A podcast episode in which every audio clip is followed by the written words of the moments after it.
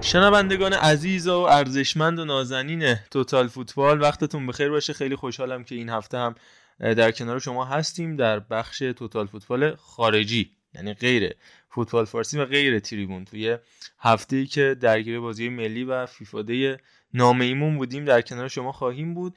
اول یه خلاصه از بحث خدمتتون خیلی کوتاه بگم. با بچه ها سلام علیکم داشته باشیم و بریم سراغ اصل مطلب. ما راجع به بازی ملی خیلی کوتاه راجع به شرایطی که اتفاق افتاد تو هفته اخیر صحبت می‌کنیم. بیشتر حالت یه بحث کلی خواهد بود و اتفاقی که در آینده در راه تیمای ملی ناکام این دور مثل ایتالیا مثل پرتغال خواهد بود. حرف خواهیم زد راجبش میریم سراغ یه پرونده خیلی ویژه که هفته گذشته راجبش گفتیم یعنی بحث راجب تیمای کوچیکتری که توی این چندین هفته که بازی های باشگاهی دنبال شده عملکرد خیلی خوبی داشتن و ما کمتر راجبشون صحبت کردیم. تیمایی مثل آیجاکس مثل سوسیداد بتیس و لانس فرایبورگ. و راجع به اونها به صورت گسترده صحبت خواهیم کرد. یعنی موضوع اصلی بحث ما اونها خواهند بود. اما بریم سراغ بچه ها با عرفان عزیز همراه هستیم. همینطور علیرضا و علی محمودی که به جمع ما در ادامه بحث اضافه خواهد شد. ارفان جان سلام. خوشحالم که با تو همراهی. سلام و عرض ادب. خدمت همه شنوندگان فوتبال. تبریک به خاطر برد تیمایی که دوستشون داشتن و تیم ملی خودمون که تقریبا 90 درصد صعود کرده به جام جهانی در خدمتتون هستیم. آقا سلام علیکم. ما سلام علیک می‌کنیم با شما دوستان عزیزمون. بعد برد خوشگلی که داشتیم. امیدوارم که همه حالتون خوب باشه و بریم که یه اپیزود داشته باشیم ببینیم چی گذشته و چی قرار بگذره من اینو اضافه بکنم. اتفاقا حالا نکته هم که ارفان گفت راجع فوتبال داخلی ما اپیزود فوتبال فارسی رو هم خواهیم داشت ولی الان که چهارشنبه محسوب میشه و 26 آبان ماه هستش و ساعت 22:41 دقیقه هست. ما فقط یه دونه بازی ایران و سوریه رو پشت سر گذاشتیم به خاطر همین اپیزود توتال فوتبال فارسیمون رو. ضبط نخواهیم کرد تا شنبه که میشه 29 آبان ماه هفته پنجم لیگ برتر هم انجام بشه و بعد میریم ضبط اون رو انجام میدیم و دوشنبه اون رو منتشر خواهیم کرد. ضمن اینکه خیلی خوشحالم که یه اپیزود از توتال تریبون هم منتشر شد. مصاحبه با وحید محمدزاده که بازم ازتون دعوت می‌کنم. اگر گوش نکردید حتما برید گوش بکنید. بازخوردار راجع به مخصوصا مصاحبه خیلی مهمه که ببینیم دوست دارید یا نه. دوست دارید با چه بازیکنایی صحبت بشه. حالا تلاشمون رو بیشتر بکنیم. برای اینکه با اونها هم صحبت بکنیم و گپی داشته باشیم با بازیکنایی در دسترس لیگ برتر خودمون. چون با خارجی ها که نمیشه صحبت کرد. حداقل ما نداریم. ولی با داخلی ها که این توانایی وجود داره حرف بزنیم. آقا بریم سراغ اصل مطلب. اول از بازی های ملی بگیم تو این هفته اخیر. از ایتالیایی که با سه پنالتی اخیر جورجینیو سه پنالتی خراب. یکی که اصلا حالا مشخص نشد جلوی تیم ملی انگلیس به خاطر تلاشی که دوناروما کرد. در نهایت اصلا معلوم نشد که اون پنالتی از دست رفته اما دو پنالتی متوالی خراب شده. جلوی سوئیس یه بار تو بازی رفت یه بار تو بازی برگشت و موراتیاکینی که اومد و چقدر خوب تیم سوئیس رو رهنمون جام جهانی کرد. جایگزین ولادیمیر پتکوویچ شد بعد از سالها و با آوردن بازیکنای جوانی مثل اوکافور تو خط حمله سوئیس شرایط رو تغییر داد. اتفاقا حالا ما تو زمان یورو نتونستیم پادکست اپ بکنیم حالا مشکلات و دغدغه های فراوان ولی همونجا هم خیلی مطرح شد که ایتالیا بعد از دور گروهی و از شروع بازی با اتریش دیگه اون تیم سابق نبود.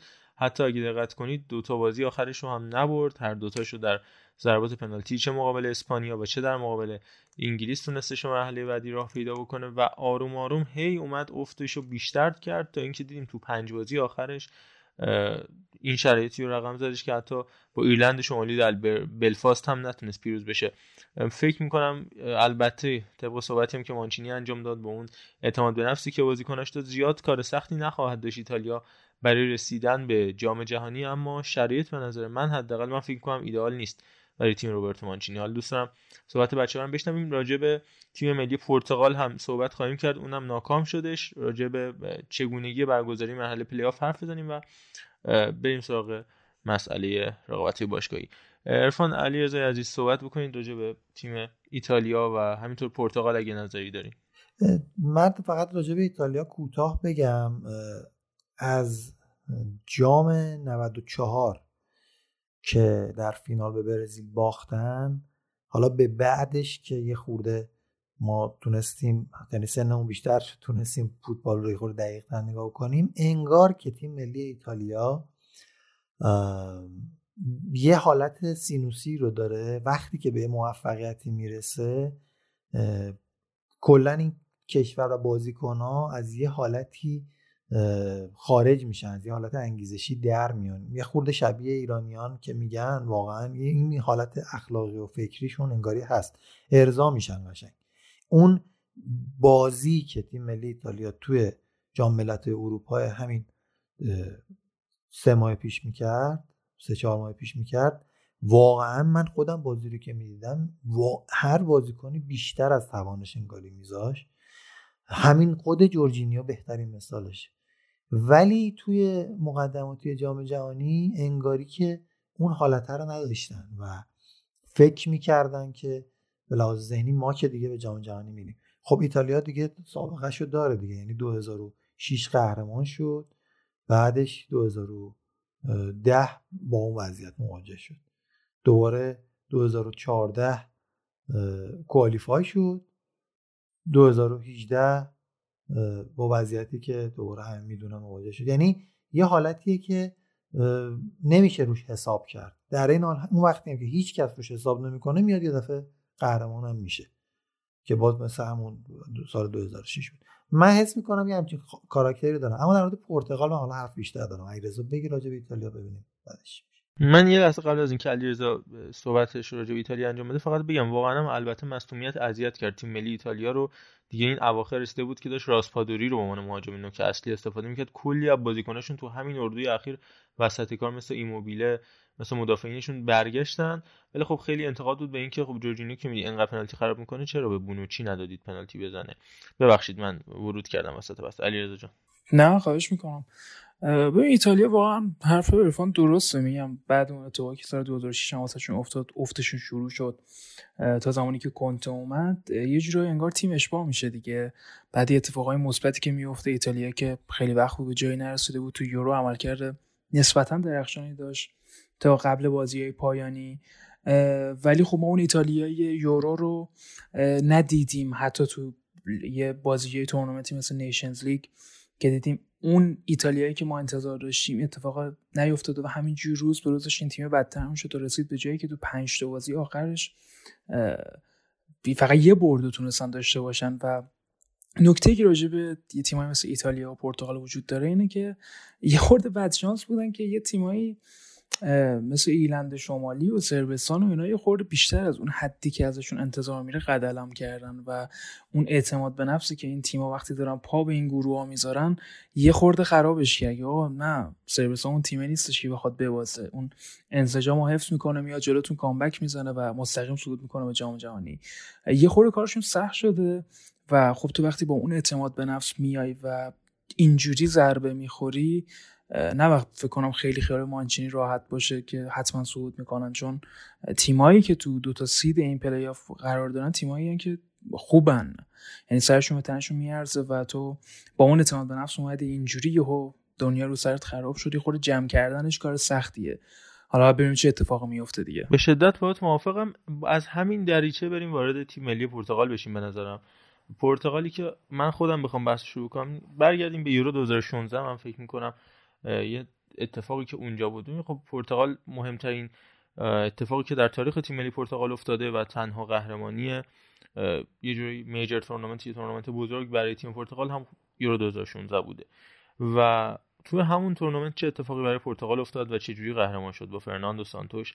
خب با سه تا مساوی تو دور گروهی اومد بالا با بازی واکنشگرا. اصلا بد نیست بازی واکنشگرا. یه سبک خیلی هم قابل احترامه. و اینکه تو بتونی چه جوری در مقابل کنش حریف واکنش درست نشون بدی هم کار هر کسی هر مربی و هر تیمی نیست. اصلا نمیگم بده. واسه تا مساوی به هر حال با قانون جدیدی که تو یورو 2016 برای اولین بار انجام شد یعنی تیمای سوم میومدن بالا بهترین تیمای سوم. چهار تاشون میومدن بالا اومد. و در مقابل لهستان و همینطور کرواسی هم باز مساوی کرد. یعنی تا پنج بازی اولی نتونست هیچ پیروزی به دست بیاره. بالاخره در نیمه نهایی اولین بردش به دست آورد جلوی ولز. و تو فینال هم باز با مساوی در نهایت توی وقت اضافه. یعنی توی هفت بازی که انجام داد پرتغال تو 90 دقیقش فقط در یک مسابقه پیروز شد. بعد در جام جهانی 2018 که باز عملکرد خوبی نداشت با تیم ملی خودمون بود که باز مسئله تاریمی پیش میاد و اولین بازی حذفیش جلوی اوروگوئه به راحتی از دور رقابتی کنار رفت و دو تا ضربه ادینسون کاوانی. بعد یورو 2020 که بازی مجارستان که مهمترین بهترین بازیشون بود هم تا دقیقه 90 تا دقیقه 80 خورده ای بازی بدون گل داشت دنبال می‌شد. یهو از دقیقه 80 خورده ای سه گل و درخشش خارق العاده رونالدو و بعد هم عملکرد نامناسب و کنار رفتن. یعنی من می‌خوام بگم تو همون یه دونه عملکرد فوق العاده هم که داشتن بر اساس اون ابزاری که سرمربیشون سانتوش داشت بازیکنایی که کمتر شناخته شده بودن مثل همین رانتو سانچزی خب الان معروف تره ژائو ماریو رافائل گررو کلی بازیکنی که اون زمان حتی ادر نانی بازیکنهایی بودش که تاثیرگذار هجومی آنچنان نبودند و بر اساس عملکرد خوب دفاعی یا واکنشگر بازی کردن به این نتیجه اما الان با داشتن بازیکنهای تاثیرگذار هجومی مثل آندری سیلوا مثل فیلیکس مثل برونو فرناندش نمی‌تونن به خوبی یا رونالدو که جای خودش نمی‌تونه به خوبی از اینا استفاده بکنه و فکر کنم دیگه عمر سانتوش و نیمکت پرتغال تموم شده باشه و ترکیب عجیبی که من دیدم تو بازی مقابل سربستان اولا اینکه دقیقه دو به خاصت رسیدی باید مساوی می‌گرفتی ولی دقیقه دو به گل رسیدی و نتونستی نفت کنی. این حالا ما بحث کیروش اینا زیاد انجام دادیم توی اپیزود فوتبال داخلیمون فوتبال فارسیمون. مثلا هنری که کیروش داشت حداقلش این بودش که بلد بود چجوری مساوی بگیره بلد بود چجوری بازی رو اداره بکنه. حداقل تو بازی های جایی که مثلا ایران باید آندرداگ می بود این جایی که دقیقا همین اتفاق برعکسش داره الان انجام میشه. باز هم چون بحث پرتغال من در مورد کیروش صحبت کردم. برگردیم به فرناندو سانتوش که اون هم پرتغالی محسوب میشه. زمانی که باید تیم حریفش underdog می بود دقیقا برعکسش اتفاق افتاد و تو می‌بینی وقتی 88 دقیقه باید چرا حفظ کنی بازیکنه مرکز زمینش سه تا بازیکن یک شکل و نامتوازن یعنی دنیلو پریرا، ژائو موتینیو و رناتو سانچز بدون استفاده از برونو فرناندش بدون استفاده از روبن نوش. این هم بازیکن خوب داری و نمی‌تونی ازشون استفاده بکنی. چرا که سبک بازی همیشه با کنشگرا بوده و این بازیکن‌ها بازیکنایی هستن که تاثیرگذار و کنشگرا هستن و فرناندشی که گیر افتاده بین فرناندو سانتوش و سولشایر که فکر می‌کنم خیلی براش سخت باشه تحمل کردن این شرایط و در نهایت هم از دست دادن موقعیت و پیروزی و حتی تساوی مقابل صربستانی که با استویکوویچ فوق کار کرده. اینم تو پرانتز بگم میتروویچ تو یه سال اخیر چقدر شرایط براش تغییر کرده تو 20 تو 17 بازی اخیر تو Championship 20 تا گل زده. گل صعود تیم ملی کشورش به جام جهانی هم زد و انقدر از خود بیخود شد که لباسش رو در آورد و در نهایت اولین بازی صربستان در جام جهانی محروم خواهد بود. الکساندر میتروویچی که با فولام و نیوکاسل در چهار فصل اخیر دو سقوط و دو صعود رو تجربه کرده. یعنی یه فصل در میون افتاده اومده بالا افتاده اومده بالا. و امسال نوبتش که با فولام دوباره بیاد به لیگ برتر. این داستان عجیب الکساندر میتروویچ با سربستان و نیوکاسل و همینطور فولام بوده. ارفان فکر کنم گفتی راجع به پرتغال بیشتر می‌تونی صحبت بکنه دقیقا می‌خواستم به همین نکته اشاره بکنم که چه شباهت های فرناندو سانتوش و کیروش دارن. که در عصری که شاید عصر ظهور یک سری از ستاره ها و حالا افول یک سری از ستاره های دیگه بود در این حال که دستشون خیلی باز بود و حضور کریستیانو رونالدو یعنی هر دوتاشون به صورت کاملا آماده کریستیانو رونالدو رو داشتن. در کنارش بسیار بسیار ابزار تهاجمی دیگه هم به چشمانشون دیدن زمان کارلوس کیروش که حتی هنوز نونو گومش هم بازی می‌کرد و فکر می‌کنم دعوتش نکرد دیگه برای جام جهانی و کلا سبک کارلوس کیروشی که تیمش پر از بازیکن باشه پر از ابزار باشه باز هم ترجیح میده که گل نخوره و کمترین ریسک رو برای حمله بکنه. صحبت ما کلا این بوده. برای تیم ملی ایرانش هم همینه. برای ایران ما توجیه می‌کنیم به خاطر اینکه میگیم خب ما playmaker به اون معنا نداریم مهاجم حرفه‌ای وینگر حرفه‌ای در اون حد و سطح نداریم. خب OK. ولی چرا با تیم ملی پرتغال اینجوری بازی می‌کنیم؟ و همین سوال من فرناندو سانتوش دارم که واقعا به هر جای سفتی که خورد شدیدا به مشکل خورده. حالا سربستان رو اگر نخوایم جای سفتی بگیریم در جام ملت‌های اروپا با آلمان دیدیم با اینکه جلو افتادن ولی به شدت به هم ریخته بودن و این اسکواد فوق که توی خط هافبک به جلوش داره یعنی از خود برنو فرناندز برناردو سیلوا ژوتا خود کریستیان رونالدو از این چهارتا و همراه حتی آندره سیلوا. حتی آندره سیلوا. اینا رو با هم دیگه یه ترکیبی اگر بخوای قرار بدی تو زمین به نظر من میشه تیم حریف رو تحت فشار قرار داد. ولی اصطلاحا یک جوری به اینا تکلیف می‌کنه که بیشتر خود این بازیکن هم به فکر کار دفاعی هستن. و وقتی که این بازیکن تکنیکی رو میاری تو قالب کار دفاعی یا ذهنیتش رو میاری تو این سمت که بیا از نیمه توپ رو بگیر بر اساس ضد حملاتی که با محوریت خود کریستیان رونالدو انجام میشه. کریستیان رونالدو میاد عقب رو خط آفساید یعنی میاد پشت خط آفساید توپ می‌گیره از کنارش حالا برناردو سیلوا یا برونو فرناندز یا حتی آندر سیلوا اینها اضافه میشن تا بتونن حالا طراحی حمله بکنن. در حالی که میشه این رو یه خورده تغییرش داد. و من همیشه برام میگم سوال بوده که چرا اینقدر واکنشگرا بازی می‌کنه تیم پرتغال؟ دقیقا واژه‌ای که استفاده کردی درسته. و هنوز من به اون محله نرسیدم. مربی که به نظر من پر ریسک ترین بازی رو با این تیم می‌کرد که ابزارش رو هم داشت خود اسکولاری بود که اون خودش تو فینال خورد به تیم و هم تو گروهی هم تو فینال خود به تیم واکنشگرا و واقعا نتونست از پسش بر بیاد. می‌دونی چی میگم؟ یعنی یونان اومد واقعا پرتغال رو با همین سیستم به زانو در آورد ولی تونست در مقابل انگلیس پیروز بشه تونست از صد تیمای خیلی بزرگ بگذره به فینال برسه بازم. ولی این تفکری که سانتوش داره تفکری که کارلوس کیروش ها دارن نمی‌ذاره پرتغال حتی به مثلا تو تورنمنت مهم به نیمه نهایی هم برسه چه برسه بخواد به فینال قهرمانی فکر بکنه. این حالا اون قهرمانی ملت اروپایی که تو گفتی که با چند تا مساوی صفر صفر اومدن قهرمان شدن خداییش خیلی خاص بود و شاید حتی جذابم بود. ولی نمی‌دونم. حالا به نظر من این تیم این نسلی که داشتن حیف شده و البته که باز احتمال زیاد اگر قرعه مسخره مثلا ایتالیا پرتغال پیش نیاد اینا میان جام جهانی انشالله و از جذابیت جام جهانی کاسته نمیشه. آره نکات خیلی خوبی و عرفان گفتی و دقیقا راجع به همین بازی واکنشگرا تو line-up صربستان رو ببینی خیلی جالبه. صربستان قبل بازی پرتغال اصلا کلا این گروه گروهی که پرتغال و خیلی شبیه به هم بودن. جفتشون جلو ایرلند امتیاز از دست داده بودن مساوی کرده بودن. صربستان 18 تا گل زده پرتغال 17 تا. تیم خیلی شبیه.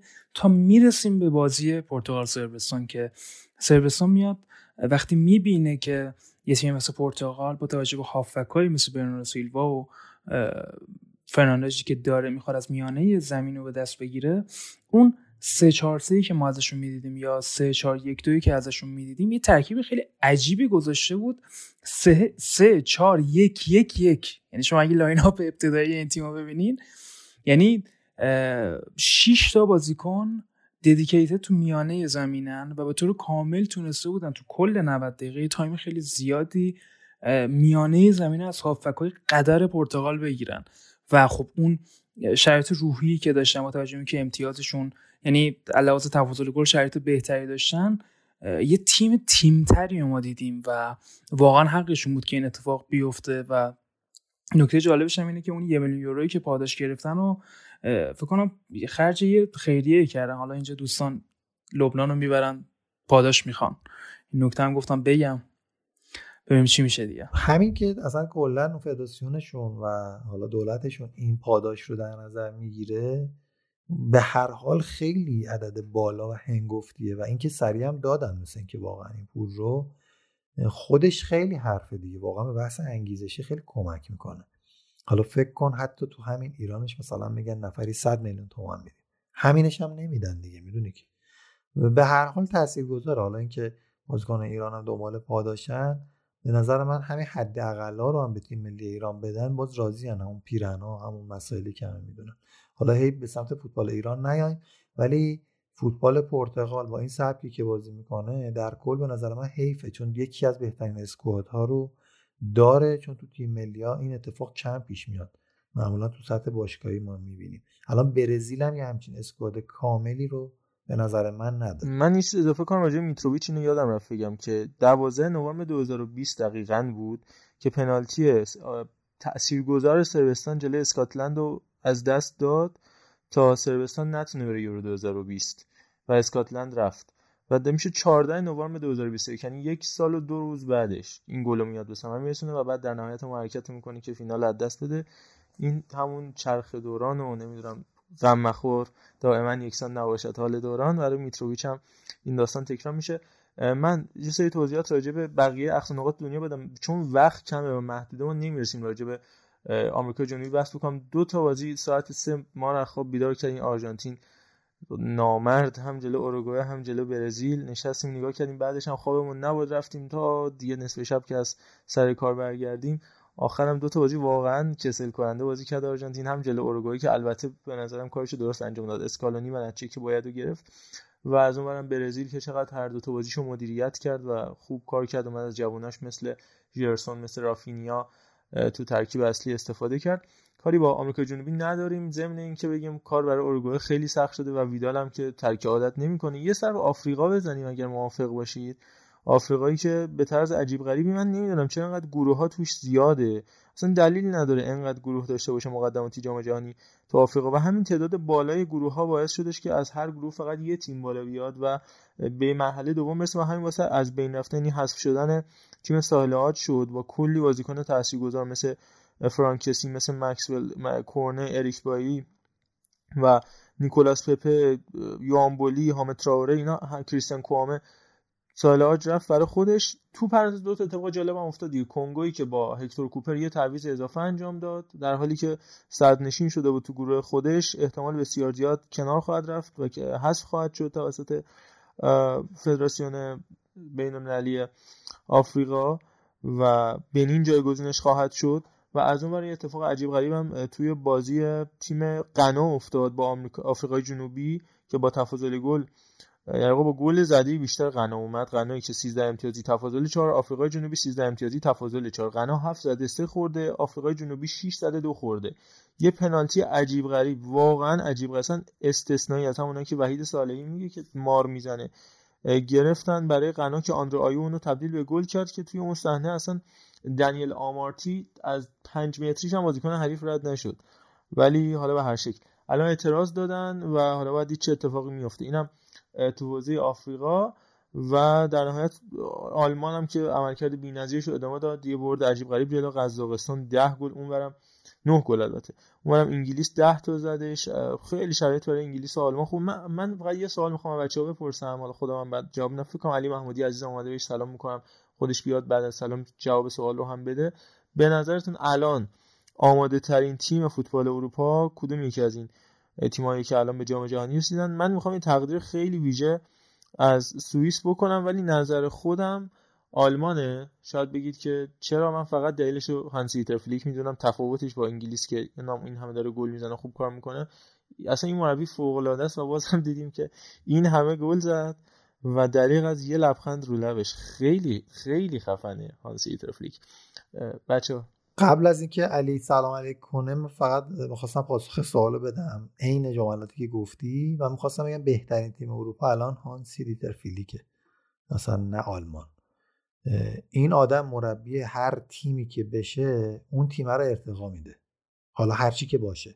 آلمان باشه که خودش مثلا تو لول 70 80 بود میارتش رو 100 مربی تیم یه تیم مثلا 20 30 هم باشه اونو میارتش تا 50 60 اونم مشخصه که یعنی این صحبتی که ما کردیم که سرمربی باید کاریزما داشته باشه یا سابقه بازی داشته باشه که حرف شنوندش داشته باشن خب فیلیک این سابقه بازی رو نداره. ولی این کاریزما رو بغل زمین هک کرده.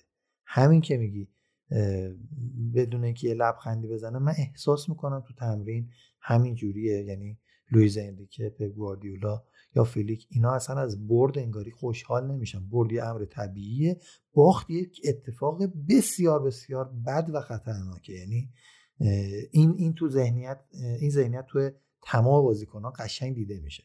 مثلا میترسن از اینکه ببازن بازی رو. راجع سوالی که پرسیدیم قطعا آلمان تیم فوق ای و ما در کنارش می‌تونیم یه نیم نگاهی به انگلیس و فرانسه هم داشته باشیم. تیمای خوبی بودن. یعنی میزان امتیازی که انگلیس اومده گرفته تیمای نسبتا اوکی هم تو گروش بودن. مثل لهستان و مجارستان مجارستان دیدیم تو یورو یقه می‌گیره. بعد آلمان می‌تونیم یه نیم نگاهی به انگلیس و فرانسه هم داشته باشیم. حالا بریم با علی هم باشیم. سلام خدمت همه شنوندگان عزیز. امیدوارم که حال همگی خوب باشه. و جا داره که سلامی هم به دوستای عزیزم داشته باشم خب در پاسخ به این سوالی که محمد گفت به نظرم حالا شاید حب قلبی من به انگلیسم توی این جواب بی تاثیر نباشه. اما خب واقعا از کار بزرگی که فیلیک توی این مدت انجام داده نمی‌تونیم بگذریم. ولی خب انگلیس هم واقعا یک مدعی خودش رو نشون داده. البته اگه توی بزنگاه حساس گر ساوتگیت نخواد تیم زمین بزنه به نظرم تیم فوق ای رو دارن. توی همین بازی آخرم که تقریبا با ترکیب سومشون بازی کردن و عملکرد خیره کننده آرنولد فوق العاده بود. سه تا پاس گل داد توی این بازی. و همچنین اسمیت روی ما که یه گل یه پاس گل توی اولین بازی رسمیش به ثبت رسوند. به نظرم نوید روزای خوبی رو می‌تونه برای انگلیس بده. البته با تیمی بازی داشتن که بجز یک بازیکن که اونم تازه مربیه. یعنی بازیکن نیست و بقیه بازیکناشون از کارهای دیگه اومدن و به تیم ملیشون ملحق شدن. می‌تونه نوید روزهای خوبی رو برای تیم انگلیس بده. حالا من نظر خودت چیه؟ من آلمان من که اصلا نظرم آلمان یعنی به نظرم دوباره برگشته به همون نفس مسیحایی که اون اوایل یواخیم لو تو این تیم دمیده بود و هی آروم آروم رسیدن به اون peak موفقیت با این تفاوت که اون مراحل هانزی فلیک خودش طی کرده. چون خودش سالیان سال دستیار لو بوده و بعدم موفقیت های فوق که با بایرن به دست آورد کارشو بلده. هم تیم ملی آلمان خوب می‌شناسه نیازی به آشنا شدن دوباره نداره. یعنی اگه یواخیم لو دو سال دستیار کلینزمن بود سه برابر اون خودش.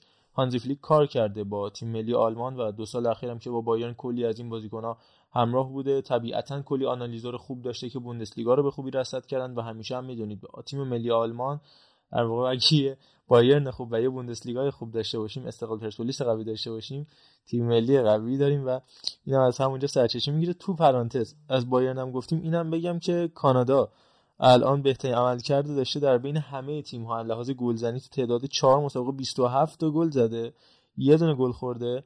که اونجا جا داره که از عملکرد عجیب غریب آلفونسو دیویس هم نام ببریم که توی مقدماتی جام جهانی عالی کار کرده و باعث شده کانادا اینقدر پرقدرت صدر جدول گروهش باشه. توی مرحله اول و تو مرحله دوم هم تو هشت بازی چهار برد چهار مساوی داشته و باز هم صدرنشین بالاتر از آمریکایی که چهار برد و سه مساوی یه باخت داشته و مکزیک که تیم بعدی هستش. سه بازی اخیرش هم مکزیک به آمریکا باخته که این بدترین عملکرد مکزیک در سی سال اخیر جلوی آمریکا بوده که هیچ وقت سه بازی پشت سر هم با آمریکا نباخته بود. به کانادا هم تو مرحله اول و هم تو مرحله دوم صدرنشینی که اونها از برکات بایرن و آلفونس دیویسه. من فقط برای جمع کردن این بحث بگم که چه اتفاقی قرار بیفته توی پلی آف برخلاف ادوار گذشته رفت و برگشت برگزار نمیشه. مسیر سخت‌تری دارن. دوازده تیم حاضر توی این مرحله سه تا گروه چهار تیمی تقسیم میشن. گروهی و همدیگه مسابقه نمیدن. تو هر گروه مسابقات به شکل چهار جانبه حذفی تک بازی یعنی شما فرض کنید که سه تا مسیر مختلفه تو هر کدوم انگار یه مینی تورنمنت برگزار میشه. در کل اصلا یه مینی تورنمنتی که باز هر گروه مینی تورنمنت کوچیک داخل خودشو داره. حذفی طور دو تا دو تا با هم بازی می‌کنن دوباره هر گروه فینال خودشو داره و سه تا قهرمان در واقع معرفی میشن و اونا میرن به رقابتی جام جهانی میزبان فینال A و B و C هر گروه خودش میزبان مشخص خودش یعنی هر گروه یه میزبان داره. این سه تا تورنمنت چهار تیمه تو سه تا جای مختلف. برگزار میشه که قرعه کشیش هم 26 نوامبر یا 5 آذر ساعت 7 به وقت تهران تو زوریخ سوئیس برگزار میشه و نیمه نهایی تو روز 4 و 5 فروردین 1401 فینالش هم 8 و 9 فروردین 1401 برگزار میشن. حالا نحوه سید بندیش هم چجوریه؟ اینجوری هستش که نه ranking فیفا بلکه شش تیم دوم مقدماتی که بیشترین امتیاز رو داشته باشن تو seed یکن. چهار تیم دوم که امتیازات کمتری دارن میرن تو seed دو به علاوه دو تا تیمی که از طریق رقابت لیگ ملت ها به این مسابقات رسیدن. یه احتمال جذاب و یه مقدار ترسناک هم داره اینکه ایتالیا و پرتغال مطرح ترین تیمایی که حالا وارد این مرحله شدن. ممکنه که با همدیگه یعنی درسته که توی سیده یک هر دو حضور دارن تو نیمه نهایی با یکدیگر برخورد نمی‌کنن اما از اونجایی که رنکینگ فیفا تو قرعه کشی نقشی نداره این احتمال وجود داره که ایتالیا و پرتغال با همدیگه همگروه بشن و توی یکی از این فینال های احتمالی به هم بخورن. البته من بعید می‌دونم این اتفاق بیفته احتمالش خیلی کمه ولی به هر حال احتمالش هست. این نیستش که امکان پذیر نباشه. آقا اینم از این. اگر موافقید جمع کنیم. بذار فقط یه کلا یه مروری فقط در راجبه تعداد تیم‌های صعود کننده بکنی. الان 12 تا تیم که از اروپا اومدن. آره. از این 12 تا دیگه سه تا کلا کوالیفای میشن. درسته؟ دقیقا دقیقا. یعنی دیگه 6 تا نیست. اینا با هم دیگه بازی کنن 6 تاشون برنده بشن بیان. سه تاشون میان 15 خب تا آره که خیلی حیف هم هست که حالا الان با توجه این تیمایی که دوم شدن. دیگه اینجوریه دیگه. حالا یه سوال بچه ازتون بپرسم. چقدر احتمال میدین اگه ایتالیا و پرتغال به هم هم نخورن حذف بشن؟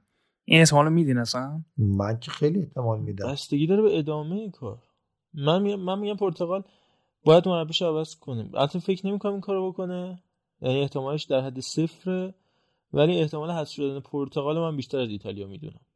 آره صد درصد. ولی لابلای چیزایی هم که داشت یعنی نحوه این سید بندی و برنامه‌ریزی ها می‌گفتی سویل مهدی چهار بار سکته کرد. یعنی اینقدر دقیق با این داستان ها آره واقعا. واقعا گریه می‌کرد. آه این یارو. آخ آخ سعید واقعا یه چیزی من فقط تیم دومم بعد از آلمان رو من احساس کنم الان تو اروپا اسپانیا توی جام جهانی حرف پس گفتن خواهد داشت با این دیگه آفرین. آفرین. اسپانیا خیلی خوب بود. البته با تقدیر از برزیل چون ما داشتیم در مورد اروپا صحبت می‌کنیم اونور کاری نداره برزیلی که بدون باخت با چهار تا مساوی همه بازیاشو برده به چهار تا مساوی داره میاد جلو ما. راجع به اروپا صحبت کردیم. ما کاری به اونور بله بله. نداشتیم. اوروگوئه چه فاجعه شده. خیلی و از ما اکوادور چقدر خوب شده. اکوادور چقدر خوب شده. آقا بگذاریم. من میگم یه موزیک بشنویم. بریم سراغ مبحث دوممون که مبحث اصلی این اپیزود در یک ساعت آینده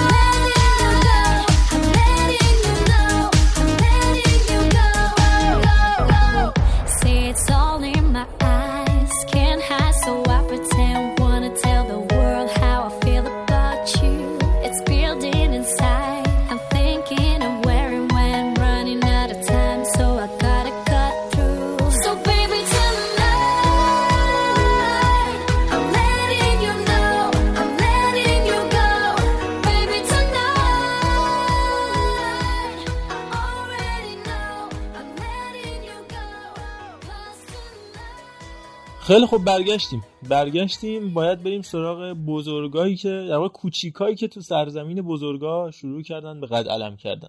می‌خوایم راجع به تیمای خوب این فصل رقابتی اروپایی صحبت بکنیم که اسم کوچیکتری داشتن راجع به تیمایی مثل سوسیداد، رئال بتیس، وست هم، لانس فرانسه، فرایبورگ و همینطور آجاکس صحبت بکنیم. آها قبل از اینکه صحبتمون رو شروع بکنیم اینو هم بگم که تو هفته آینده کلی بازی هیجان انگیز داریم که راجع به تک تک اونا تو اپیزود بعدی می‌تونیم صحبت بکنیم. با توجه به شرایط بازی لستر و چلسی رو داریم تو انگلیس بازی آرسنال و لیورپول رو داریم که اون محک اصلیه که هفته گذشته با علی محمودی صحبت کردیم.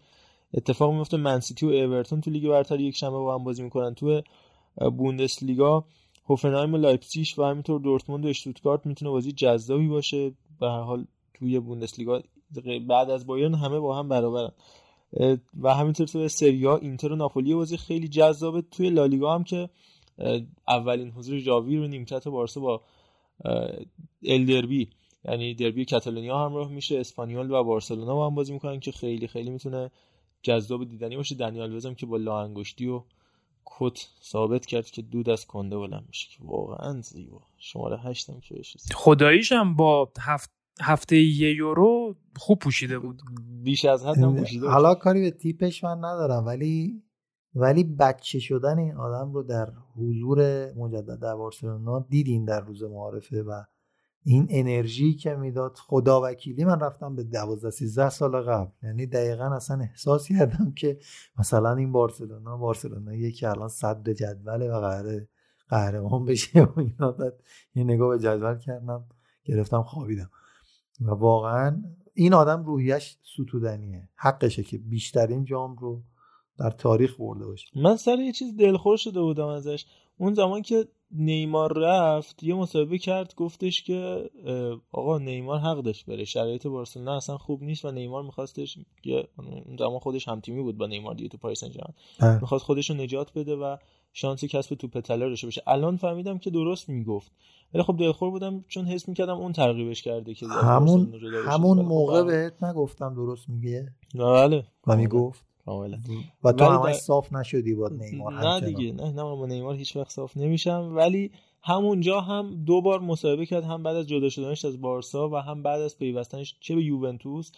چه به پی اس جی گفتش که مطمئن باشید که دل بارسایا برای من تنگ خواهد شد و به سمت من باز خواهد خواهند گشت و شد پیرترین خرید تاریخ باشگاه بارسلونا از 1899 به بعد. یعنی یه بازیکن بوده تو سال 1902 که 35 ساله بوده بارسا خریدتش. و بعد از اون لیلیام توران بوده تو 33 سالگی اومده بارسا سال 2006 بعد دیگه دنیال وزه که در 38 سالگی و تفاوت سنی جوانترین و پیرترین بازیکن بارسا هم بیشترین تو تمام تیم‌های بزرگ کل اروپا گاوی 17 ساله و دنیال وز 38 ساله. به دنیا نیومده بود. دو سال بعد. دقیقا جای پدر دقیقا دو سال بعد از اینکه در واقع دنیال وز میاد و مطرح میشه تو فوتبال جهان گاوی میاد خب خیلی عجیب بود. خیلی خب بریم سراغ مبحث خب. به نظر یه نکته دیگه بگم و بریم بریم سر این داستانی که الان حالا تیمای در ظاهر کوچیکتر. این که ژاوی یک سری بازیکنان رو اجازه میده بیان یه سری بازیکنان رو نمی‌ذاره و دنیالو جزو اونایی که قبول کرده بیان برای خود من جالب و جذابه. یعنی با اینکه همبازی بودن با اینکه الان دنیال وز می‌تونه کسی باشه که سمت و سوی مثلا رخکن رو به سمت خودش بکشونه. بالاخره کاریزماتیک تاثیر گذاره از نظر فنی هم همچنین. ولی ژاوی الان شاید دیونگ رو حتی کنار بذاره با اینکه جزء خریدای خوب و بازیکن خوبه یکی دو فصل پیش اون بوده. ولی دنیال وز برمی داره میاره قبول می‌کنه که بیاد. این برای من خودم خیلی جالب بوده. منتظرم بی صبرانه که ببینم دو ما دیگه بشه این بازی کنه تو زمین ببینیم چی میشه. ببین ژاوی بازی بلده. این برگشت هم گفتیم اون لاپورتا فکر کنم این مصاحبه کرده بود که سن یه عدد به اینیستا امکان داره برگرده. نظرتون چیه؟ آره گفت اینیستا مسی. آره گفت اینیستا مسی. آره. بازی می‌کنن و امکان برگشت هیچ کسی رو ما انکار نمی‌کنیم. نه من فکر کنم خیلی محترمانه خواسته دیگه اینیستا. الان خودش تو ژاپن کار نمیشه واقعا. من بعید می‌دونم. بعید بریم سر بحث بعدی ولی جسد این بزرگواران بریم. احساس می‌کنم از زنده سیری از آدما حقیقتا بهتر قطعا همینطوره. قطعا همینطوره. بریم سراغ بحث اصلیمون. من میگم حالا که راجب اسپانیا و دنیال و بارسا و ژاوی اینا صحبت کردیم با لالیگا شروع بکنیم کارمون رو با رئال بتیس. تیمی که این فصل اگه یادتون باشه آها اینجوری شروع کنیم بحث. اگه یادتون باشه همون اول فصل پیش بودش که با پاننکو در خدمتتون بودیم.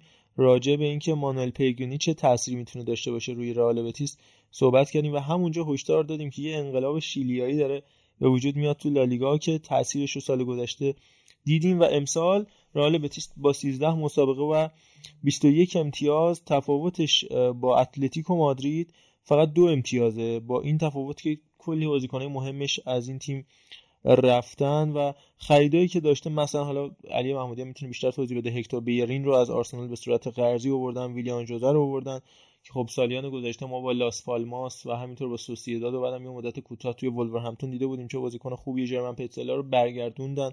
از فیورنتینا روی سیلوا دروازه‌بان درخشان گرانادا رو تو سال گذشته اووردن به تیم خودشون تا ماکسیمیانو بره اونور گرانادا و همینطور بازیکنه مثل جوان میراندا رو قطعی کردن و یاسین فکیر که در واقع از بستگان نویل فکیر هست چون خیلی دوناروماتور یاسین فکیر رو آوردن که نویل فکیر رو نگر دارن.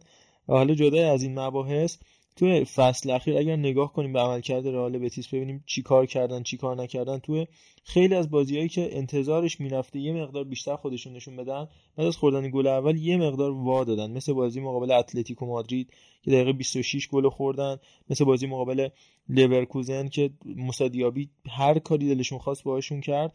و جلوی سویا که دربی بالامپی رو واگذار کردن. سه بازی اخیر اصلا عملکرد خوبی نداشتن. اما قبل از اون توی بازی متوالی زیادی نشون دادن اون بازیایی که باید ببرن و می‌برن.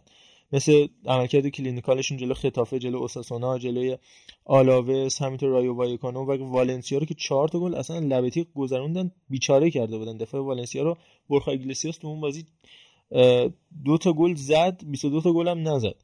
تو همون مسابقه و البته توی اروپا لیگ هم غیر از این بازی آخرشون جلوی لورکوزن فرنس واروش و سلتیک رو هم خیلی اذیت کردن. سلتیکی که با پوستکوغلو مربی سابق اسمش هم خیلی سخته. استرالیا چهار تا از بتیس خورد و اون بازی اولشون هم با رئال خیلی بازی نزدیکی انجام دادن. یادتون باشه دقیقه آخر بودش که دنی کارواخال اومد اون گل قشنگ زمشوت زمینی رو زد و پنج گلی هم که تو بازی دوستانه جلوی روم زدن هم نشون داد که یه فصل خیلی خوب و پیش رو دارن راجع به ستاره ها و آمار و چگونگی بازی این فصلشون بگم که روی ضربات ایستگاهی مشخصا روی ضربات دوم و سوم یعنی فرصت های دوم و سوم پای برگشتی خیلی برنامه‌ریزی کرده بودن تو این فصل. دقیقا مطابق با نزدیکترین ایکس جی کل لالیگا رو به تعداد گل زدشون داشتن. 18 ایکس جی داشتن که 19 تا مثلا گل به ثمر برسوندن که نشون میده چقدر برنامه‌ریزی شده پیش رفتن. گیدو رودریگز به عنوان بهترین بازیکن این فصلشون توی سایت های مختلف من خوندم. مطرح بوده گیدو رودریگزی که به عنوان بازیکن pivot تک pivot single pivot مرکز زمینشون معمولا به میدون میره و بازیکنای گلزنشون هم توی صد یعنی خوانمی 4 تا ایگلسیاس 3 تا ویلیان جوزه 4 تا و بقیه بازیکن همه توی صد قرار دارن. به اضافه اینکه می‌تونن خیلی خوب از قدرت تجربه بازیکنای مثل کلودیو براوو توی خط دروازهشون خواکین. من راجع به خواکین می‌تونم واقعا بندهای زیادی پاراگراف های زیادی صحبت کنم. چقدر تاثیرگذار توی این تیم همینطور سرخیو کانالس و آندرس گواردادو. یعنی سه تا بازیکن یه مثلثی که شاید هزاران هزار کیلو تجربه داخل مغز و پای این بازیکن است میگم گواردادو کانالس و از همه مهمتر خواکینی که الان پرسابقه ترین و پر سن و سال ترین بازیکن لالیگا محسوب میشه. البته اینم بگم از گیدو رودریگز تعریف کردم بازی آخر جلوی سویا اصلا اخراج گیدو بودش که باعث شد بازی رو ببازن و وسط زمین رو وا بدن جایی که ایوان راکیتیچ و ژوان جردن و فرناندو دارن برای سویا بازی می‌کنن.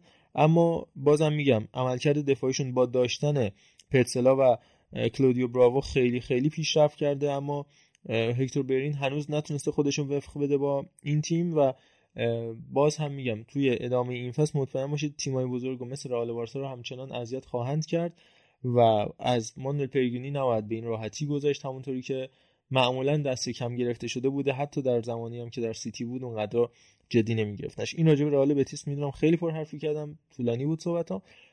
بچه نظری دارید بگید اگر نه به نظر می‌تونم راجع سوسیداد هم صحبت بکنم که بحث لالیگامون رو کامل بکنم من نظر راجع بتیس خیلی خوب بود و میگم بود جذاب این قضیه اینه که لالیگا همیشه این تیماش حالا مثل والنسیا مثل ویارال مثل بتیس مثل سوسییداد اینا وقتی میان جام میارن و یه اتفاق مثبتی رقم می‌زنن خیلی همیشه جذابتر از یعنی حداقل من خودم بارسایی ام ولی وقتی این تیم‌ها میان قدلم می‌کنن و با اسکواد نسبتا پایینتر یه همچین اتفاقاتی رو رقم می‌زنن و یقه می‌گیرن. خیلی جذابتر از جام آوردن یه سری تیمایی که تیپیکالشون جام آوردنه و صحبتات خیلی خوب بود. ای بچا صحبتی نداریم. می‌تونیم راجع به سوسییداد یه صحبتی بکنیم.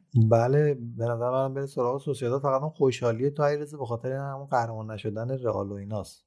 بیشتر تا قهرمان شدن بتیس و سوسییداد خب من اینو نمی‌خواستم بگم ولی خب منطقیه بچه واقعا منطقی حق بدیم بهم ما همه حق بدیم پادکستی که به سمت بارسا آقا من سعی می‌کنیم برقرار بکنیم.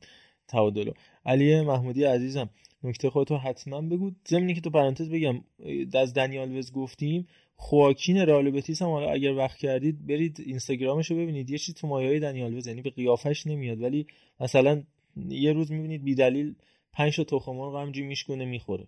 یا مثلا مرغ میاره با خودش سر تمرین یا یه فیلم می‌ذاره که خودش مثلا بچه‌هاش سه چهار تا بچه هم داره. کلی استخر رو پر این اردکا کردن که مستر بین خیلی دوست داشت.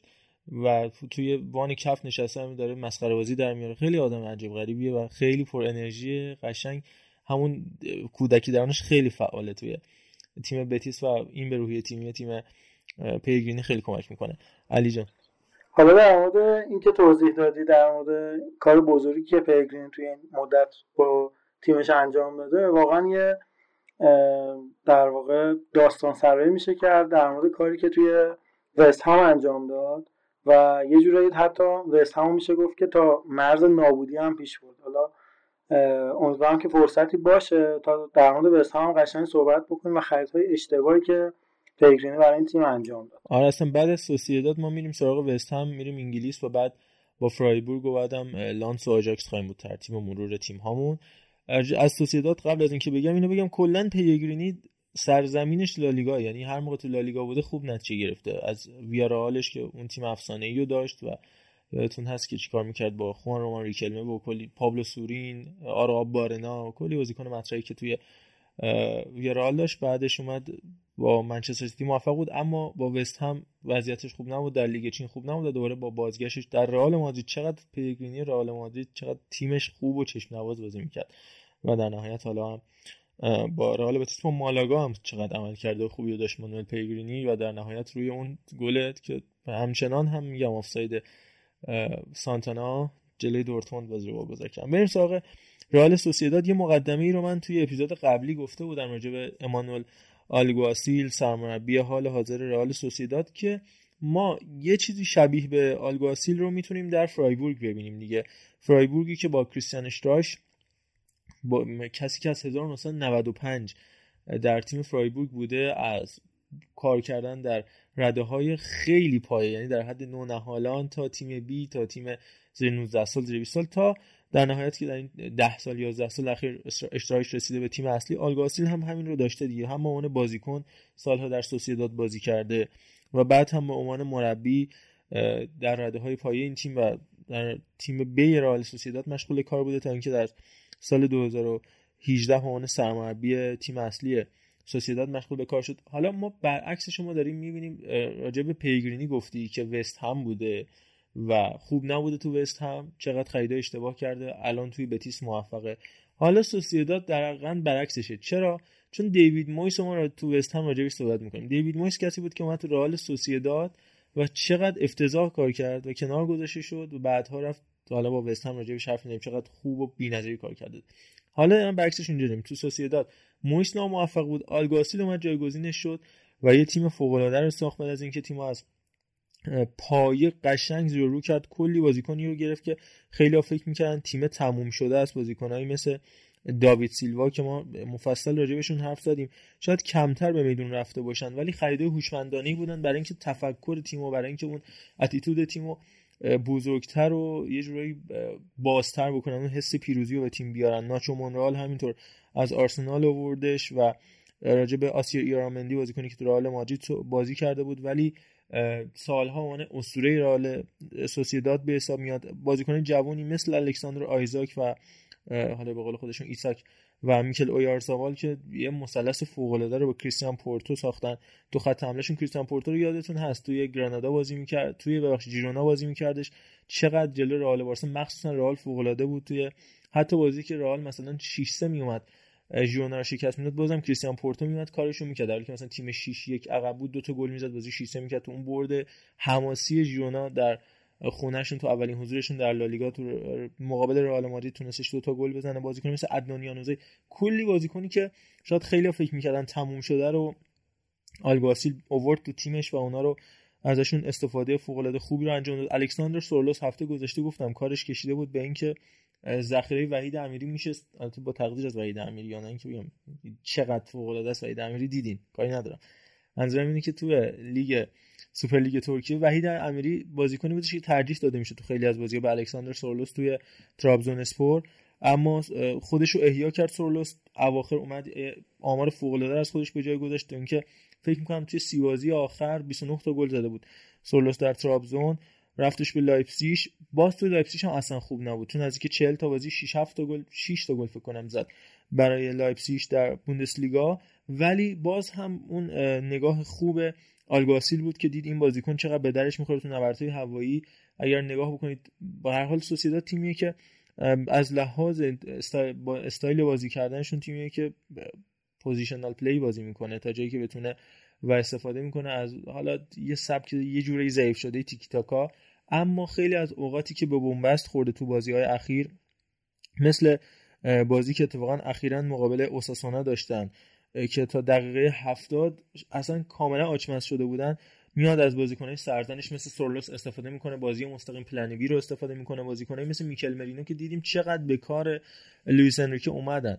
در همین مقدماتی جام جهانی بازیکنی که انریکه چقدر بهش اعتقاد داره مرینو میاد و اونجا تعیین کننده است با اضافه شدن به خط حمله زدن ضربات سربازیشون مقابل سلتا ویگو اتفاقا داشتم میدم اکثر بازی های سوسیداد تو نیمه های دوم شکل می‌گیره و نیمه اول بیشتر در حال محک زدن حریفاشون خواه... صرف کردن. بازیشون جلو اتلتیکو مادرید. جلوی اکثر قدرت هایی که به میدون رفتن تونستن بازی شایسته ای داشته باشن. جلوی سویا مساوی گرفتن جلوی اتلتیکو مادرید. مساوی گرفتن و فقط همونجوری که ارفان هم هفته گذشته گفت تنها باختشون تو این فصل تو اون هفته اول جلوی بارسلونا بود که هنوز خمیرمایشون شکل نگرفته بودش و تو یوروپا لیگ هم تو عمل کردی که داشتن خوب بوده دیگه. سه تا مساوی یه دونه برد 6 امتیاز و یه دونه برد جلوی موناکو اگه بتونن به دست بیارن. بازیشون یعنی گروهشون رو می‌تونن خیلی تغییر بدن شرایطش رو. اتفاقا همین فکر هفته آینده همین موقع هم. یه روز جلوتر. با موناکو بازی خواهند داشت. ساعت 11 نیم پنجشنبه آینده بازی بعدیشون با والنسیا دو تا بازی مهم دارن. یه استراحت تور با اسپانیول و بعد بازی بعدیشون با رئال مادریدی که خیلی می‌تونه بازی جذابی باشه. از الان فکر می‌کنم که باید به استقبال بازی با رئال مادرید بریم. شنبه که داره میاد نه شنبه بعدیش. 11 نیم با رئال مادرید بازی دارن. و از لحاظ آماری هم باز بخوایم به این تیم نگاه بکنیم. نکته مهم اینه که چقدر خوب پنالتی می‌گیرن. چهار تا پنالتی به دست آوردن که پنالتی گیرترین تیم لالیگا بودن تا اینجای کار. و تنها تیمی هستن که بین همه تیمای لالیگایی 8 تا بازیکن با نمره بالاتر از هفت داشتن. هم تو SofaScore و هم تو WhoScored. اویارزابال میکل مرینو آریتس الوستوندو داوید سیلوا گوروسابل رمیرو و لونورمان و زوبیمندی. همشون نمره بالای هفت گرفتن. هیچ تیمی این تعداد بازیکن با اینقدر نمره خوب نداشته و باید به عملکرد خوب بارنتچا هم اشاره بکنیم. بازیکنی که با اینکه سن کمی داره به شدت خوب کار کرده. الکساندر ایساک که خوب می‌شناسیم. مثلا می‌کنم بازیکنای بیشتر اشاره بکنم که کمتر شناخته شدن. خیلی خوب از موقعیتشون استفاده می‌کنن. تیم سه تا مونده به آخرن از حیث از دست دادن موقعیت. و فقط 12 تا موقعیت از دست دادن. مثلا بارسلونا 27 موقعیت مسلم گلزنی از دست داده. رئال 25 تا اتلتیکو 20 تا. این عدد برای سوسییداد فقط 12 تا بوده و میگم بیشترین تعداد پنالتی رو هم توی لالیگا در کنار لوانته به دست آوردن. از لحاظ تعداد پاس هم جزو تیمای برتر بودن. نسبتا با حدود 370 پاس. در هر مسابقه این عدد برای بارسا 545 و برای رئال 496 ششمین تیم هم بودن. از حیث داشتن مالکیت یه دونه هم کارت قرمز بیشتر نگرفتن. 8 کلینچیت مهمترین آماری که اونها تونستن به ثبت برسونن با داشتن دروازه‌بانی دروازه‌بان هایی مثل ماتیو رایان و الکس رمیرو که هر جا می‌رویم نام آرسنال میدرخشه که ماتیو رایان رو هم داشتن اما خب دروازه‌بان اصلیشون الکس رمیرو بوده در سالهای گذشته. پس مترایان اینجا هکتور بیرین هم اونجا. با همین مقدمه بریم سراغ علی محمودی و وست هم دیوید مویس. خب بریم سراغ وست هم دوست داشتنی. تیم در واقع شرق لندنیمون که یه جورایی میشه گفت تیم دوم سوم لندن خواهد بود و هست و یه حرفی زدش لنا می‌گفت من همیشه شماره یک خواهم بود و هستم و سعی می‌کنم که باشم. این حرف رو برای وست هم می‌تونیم بزنیم. شاید تیم سومی باشه که توی این فصل در واقع مسابقات پریمیر لیگ می‌تونه باشه. یه ذره از تاریخچه این تیم علی جان بی زحمت قبل اینکه بری سراغ تاریخچه تیم اول دوم لندن رو میگی؟ اولش آرسنال شکی توش نداریم دومیش هم حالا مجبوریم از چلسی نام ببریم. متشکرم. خواهش البته چند روز پیش همین که چلسی رو گفتی بعد سراغ کریستال پالاس نرفتی البته چند روز پیش به دوستای چلسی فنمون بودش میگفتش اینقدر به ما نگی نفتی. ما اصلا تیم نفتی نیستیم ما تیم گازی هستیم. و در مورد گازی بودن هم باید صحبت بکنیم. آره. نباید اصلا. ما پس کف و خون و گاز و اینا رو که هفته گذشته مطرح کردیم. اتفاقا من یکی دوستام هست به چلسی اصلا خودش طرفدار چلسیه. به تیم خودش میگه صنعت نفت لندن. باید بهش به صنعت گاز چون مثل اینکه آقای آبراموویچ مالک گازیشون خیلی گازی آره میدون های گازی. گازی گسپرون هستن. جا داره اشاره بکنیم به این میدان گازی که اخیرا پیدا شده و میگن بزرگترین میدان گازی جدید کشف شده. تو مستعمره روسیه رو دارین صحبت می‌کنین بله بله در دریای خزر که کاملا تو بخش مالکیتی ایران هست. ایران کمترین سهمو داره. اول خواهی می‌کنم مگه ما مالکیتی هم داریم؟ حالا دیگه نمی‌دونم. اول روسیه است بعد چین بعد ایران. زیباست. من رو یاد یه ویدئوی خیلی معروفی هستش که یه بند خدایی داره. با ساز خودش رو پاره می‌کنه و یه عزیزی کنارش هستش که هر سه سالی یه بار یه تق می‌زنه رو اون تنبکش. میگن اثر گذاری مثلا فلان بازیکن در زمین. بله. سهم ایران در خزر هست. بله. این بحث چیز شو بشه لابلای گاز گرفتن و این داستان ها علی از تیم اول لندن گفت دنیا جهان 18 به دقیقه پیش تصمیم گرفت که بند ناف و پسرش بله. بندازه تو استادیوم بله آرسنال. بله. چون پسرش می‌خواد اونجا قهرمان شه بله. براتون بریزه همین. تایید ما به خبر زرد زیاد کاری نداریم. یه مقدار از زرد پررنگ‌تر این خبر این خبر. از زرد گذشته این قهوه‌ای بود این خبر. زرد قهوه‌ای آره. قشنگ. علی جان ادامه بده. من عذرخواهی می‌کنم. بله. بریم سراغ استام بریم سراغ استام شروع نکنید. شیطونی نکنید. بریم سراغ وست هم دوست داشتنیم. این تیم سال 1895 تشکیل شد و تقریبا میشه گفت سال 1900 شکل رسمی رو خودش گرفت و تونستیم بگیم آقا یه تیم فوتبال به اسم تیم وست هم رو می‌تونیم داشته باشیم. سال 1904 به زمین بولین گراوند اصطلاحا نقل مکان کرد و بیش از یک قرن محل زندگی اونها یعنی زمین تمرینشون و زمین مسابقهشون اونجا بود. و قبل از اینکه به لیگ فوتبال حرفه‌ای انگلیس بپیونده توی سال 1919 توی لیگ جنوبی و لیگ غربی شرکت می‌کرد. حالا اینو فکر کنم ارفان بهتر از من آشنایی داشته باشه که توی تهران ما همچین شرایطی رو داریم. تیمای لیگ تهران اکثرا تیمایی که شمال غرب مسابقه میدن بچه های شرق تهران و این واقعا زیباست. و در مورد این بخوایم یه ذره بیشتر توضیح بدیم. توی سال 1923 عنوان بهترین تیم صعود کردن توی اولین فینال حذفیشون که توی ورزشگاه ومبلی برگزار می‌شد و نامزدهای در واقع نهایی رو می‌تونستیم از اونجا داشته باشیم. وست هم سه بار قهرمان جام حذفی شده توی سال 1964 1975 و 1980 دو بار هم نایب قهرمان جام حذفی انگلیس شده توی سال 1923 و 2006 این اطلاعاتی که من دارم در اختیارتون می‌ذارم از حالا هم اپلیکیشن فوتموب هم از سایت های مختلفی که ما تونستیم این اطلاعات رو جمع بکنیم.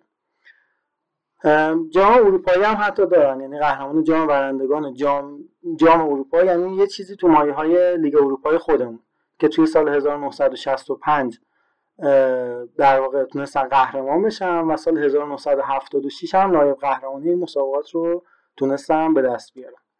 و جالب اینجاست که حالا ما شاید خودمون فکر کنیم که تیم وست هم یه تیم خیلی کوچیکه و خیلی جامی رو نمی‌تونه داشته باشه و حتی توی تیم ملی انگلیس هم شاید فکر کنیم که خیلی بازیکنهای بزرگی رو نداشته. اما خب با بزرگترین بازیکنی که این تیم رو می‌تونیم بگیم که توی این تیم بازی می‌کرده آقای جفرست و مارتین پیترزن که جزو بازیکنهایی بودن که توی جام جهانی 1966 توی تیم وست هم عضویت داشتن و همچنین آقای بابی مور که کاپیتان اجازه بده من از بابی مور بابی مور بله. عزیز رو اول بگم من خواستم آخر بگم. همیشه خوبا رو ما آخر میگیم. آره. به کاپیتانی تیم ملی انگلیس هم آدمای بزرگ عقب میشه آره این هم هست. البته بعضی خیلی دوستان جلو بشینن. ولی اونا آدمای بزرگی نیستن که می‌خوان جلو بشینن. خب در مورد وست هم قشنگ می‌تونیم صحبت بکنیم. مسابقه و دربی بزرگی که وست همیا دارن با تیم میلواله و یه سریالی هم بود فکر می‌کنم. الان اسمش از خاطرم رفته. یه مینی سریال بود که در مورد این داستان دعوای میلوال و وست هم توی سالهای قبل تهیه شده بود خیلی سریال قشنگی بود. اسمش رو الان از ذهنم رفته. حالا اگه ممرزا فکر کنم اینو دیده باشه می‌تونه بگه. خب. و برسیم به دوران الان این تیم. دوران الان این تیم از 2017 18 شروع بکنیم تا برسیم به دوران دیوید مویس. خب در مورد پیگرینی صحبت کردیم آنزا من این نگاهی به خریدهای مانول پیگرینی توی دوران حضورش داشتم توی تیم وست هم که چه خریدهای اشتباهی رو واقعا برای این تیم انجام داده بود. چند تا از مهماشو میگم حالا بچه هم کامنتشون رو در این خصوص بگم اولیش که مهمترین بازیکنی که شاید گرفتن سباستیان آلر بود با 50 میلیون پوند که از آنتراخت فرانکفورت گرفتن. تو رده بعدی اندرسون بود فیلیپ اندرسون لاتسیو که اون موقع عملکرد خیلی خوبی رو داشت. نمی‌دونم اشکال از پلگرینی بود که نتونست بازی بگیره یا بازیکن نتونست خودش رو با در واقع پریمیر لیگ سازگار بکنه. در ادامه شاید یه خرید خوبش رو بخوایم بهش اشاره بکنیم پابلو فورنالسی که همین الان هم توی این تیم فیکس در ادامه می‌رسیم به ایسا دیوب یارمولنکو آجتی فابیانسکی لوکاس پرز ما که واقعا یکی از حسرت های منه که چرا هیچ وقت توی آرسنال نتونست فیکس بازی کنه. و یه سری بازیکن خیلی خوب که خیلی خوب که نمیشه گفت. یه سری بازیکن خیلی متوسط که هیچ وقت هم نتونستن خودشون رو توی این تیم ثابت کنن رو به صورت آزاد جذب کرد. شاید مهمترین بازیکنی که به صورت آزاد جذب کرد سمیر نصری بود روبرتو خیمنز اسپانیول بود کارلوس سانچز فیورنتینا بود و جک ویلشر آرسنال. و همچنین دیوید مارتینی که از رقیب مستقیمشون میلوال گرفتن به صورت آزاد که هیچ وقت هم نتونست خودش اونقدر که لازم هست به این تیم تحمیل بکنه و بتونه فیکس این تیم باشه. دستاوردهایی که پلگرینی داشتی بود 2018 19 که تیم توی رده دهم تحویل داد همون فصلی که یادتون باشه ما گفتیم وست هم قطعا توی شیشتا خواهد بود. با توجه به خریدهای عجیب و غریبی که اون فصل داشت و فصل بعدش دقیقا یعنی توی ژانویه 2020 و اخراج شد پیگرینی و اونم با یه وضع فضاحتباری اخراج شد. فقط چون که فقط یک امتیاز با منطقه سقوط فاصله داشتن و انواع و اقسام شکست ها رو برای تیمش رقم زده بود. به نظر من پیگرینی و کلا تیپیکال مربی های این سبکی نیاز دارن به اینکه از اون منطقه امن خودشون خارج نشن. حالا بچه هم اگه نظر دیگه ای رو دارن بگم. یعنی یه تیمی رو ما بهشون بدیم که خیلی فشار روشون نباشه. با توجه به سن و سال حالا بالایی هم که خود پیگرینی داره که بتونه قشنگ کارش رو انجام بده و دنبال نتیجه گرفتن حداقل نباشه. توی یکی دو تا فصل اولش حالا بعدش شاید بتونیم به سهمیه لیگ اروپا یا حتی لیگ قهرمانان فکر کنیم. اما برای اینکه توی لیگ وحشتناک بیرحمی مثل لیگ برتر انگلستان بتونی نتیجه بگیری به نظرم پلگرینی از اون سبک مربی ها نمی‌تونه باشه. ببین من مهمترین نکته که راجع وست هم می‌تونم بگم این بحث این بودش که توی این سالهای اخیر نمی‌دونستم پولشون رو چجوری خرج کنه. وست هم خلاف تصور خیلی ها تیم فوق العاده پولداری هم سالیوان هم دیوید گولد. فوق العاده تیم پولداری دیدیم توی چندین سال گذشته که ورزشگاهشون رو عوض کردن از اپتون پارک رفتن به استادیوم المپیک لندن یا همون لندن استادیوم. بدون اینکه اونقدر فشار مالی خاصی هم بهشون بیاد همین حین اومدن. کلی بازیکن نامدارم خریدن. یعنی ما چند تاشو اسم بردی؟ مثلا خاویر چیچاریتو رو می‌تونیم بگیم اندی کرولو می‌تونیم بگیم.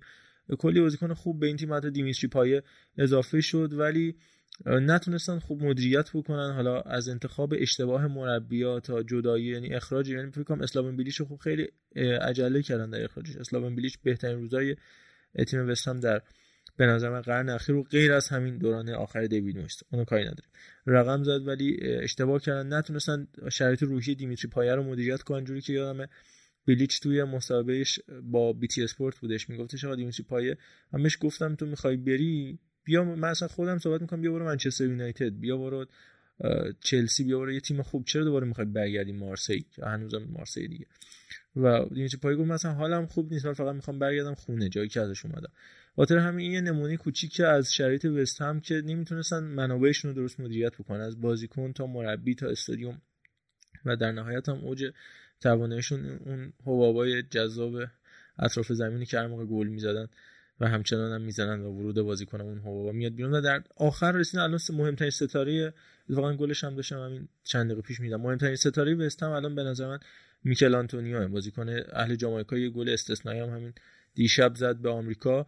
میکل آنتونی که اون دفاع کنار کار خودش تو وست هم شروع کرد و هی اومد جلو هی اومد جلو در نهایت الان شده بازیکن تاثیرگذار تیم وست هم که اگر نگیم بهترین بازیکنشونه یکی از بهترین بازیکنهای وست هم به حساب میاد و بازیکنایی که الان ستاره این تیم شدن اگه بخوایم بیشتر راجع به الانشون صحبت کنیم از خط دفاعشون بریم جلو از آنجلو اوگبونا بریم جلو از دروازه فابیانسکی یا حالا اضافه کردن آلفونس آرولا یا تو خط میانی سوچک کنار اون بازیکنی مثل دیکلان رایس. دیکلان رایسی که به نظر من در حال حاضر بهترین هافبک حتی شاید هافبک دفاعی اروپا بهترین هافبک دفاعی اروپا به حساب میاد. به نظر من با فاصله توی تمام فاکتورهایی که باید یه هافبک دفاعی داشته باشه از ریکاوری گرفته تا قطع توپ تا پاسای بلند تا کورسای box to box تو همشون اوله تو لیگ برتر انگلیس با فاصله اوله.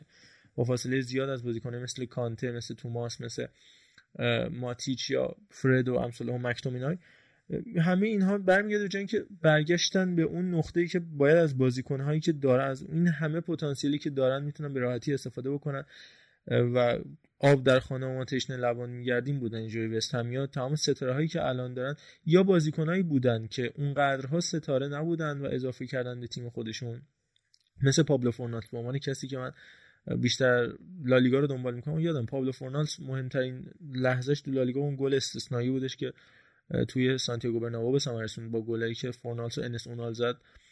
تونستن رئال ببرن. غیر از اون خب یه بازیکن متوسط بود توی ویارال یعنی ستاره اون تیم ویارال که همه راجع به حرف می‌زدن رودری بود که بعدن اومد به منچستر سیتی. ولی کمتر کسی غیر از کسایی که تخصصی لالیگا رو دنبال می‌کردن راجع به فورنال صحبت یا سوچک.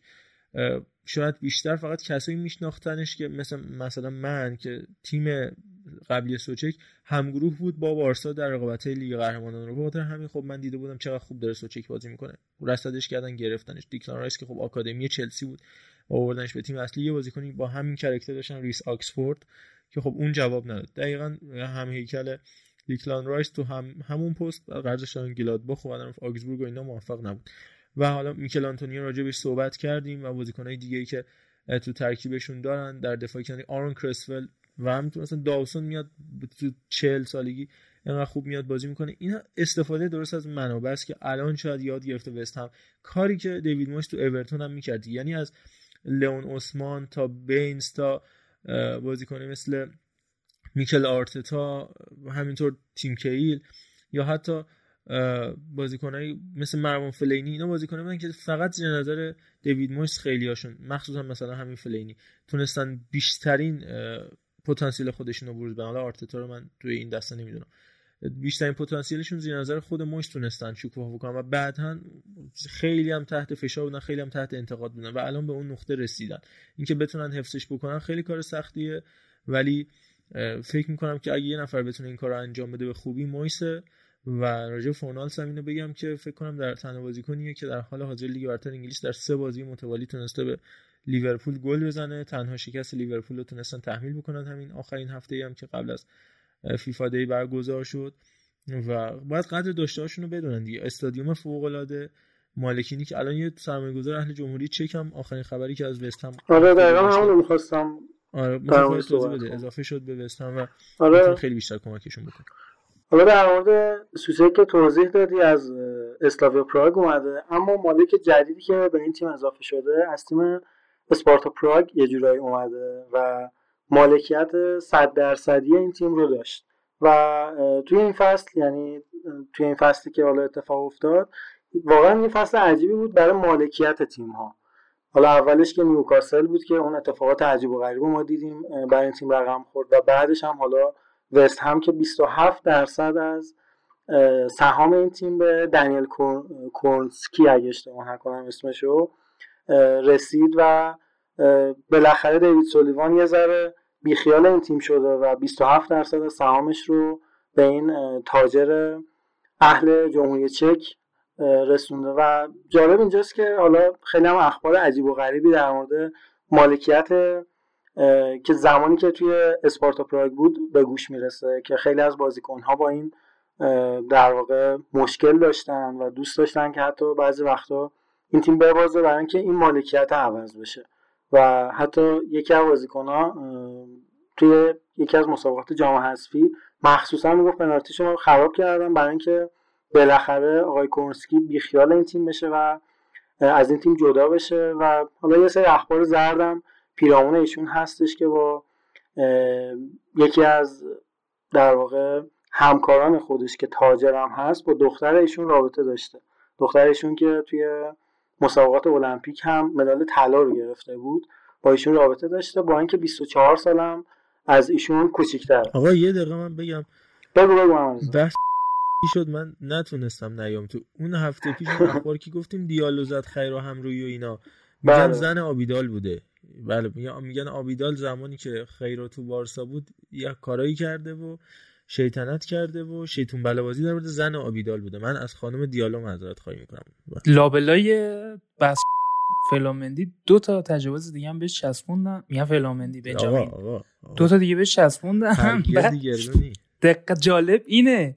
که اومدن به گلر چلسی و فلامندی با عکس اونا این خبرگزاری گذاشتن که دو تا استوری گذاشتن ما به خدا اون بنجامین ما تجاوز نکردیم.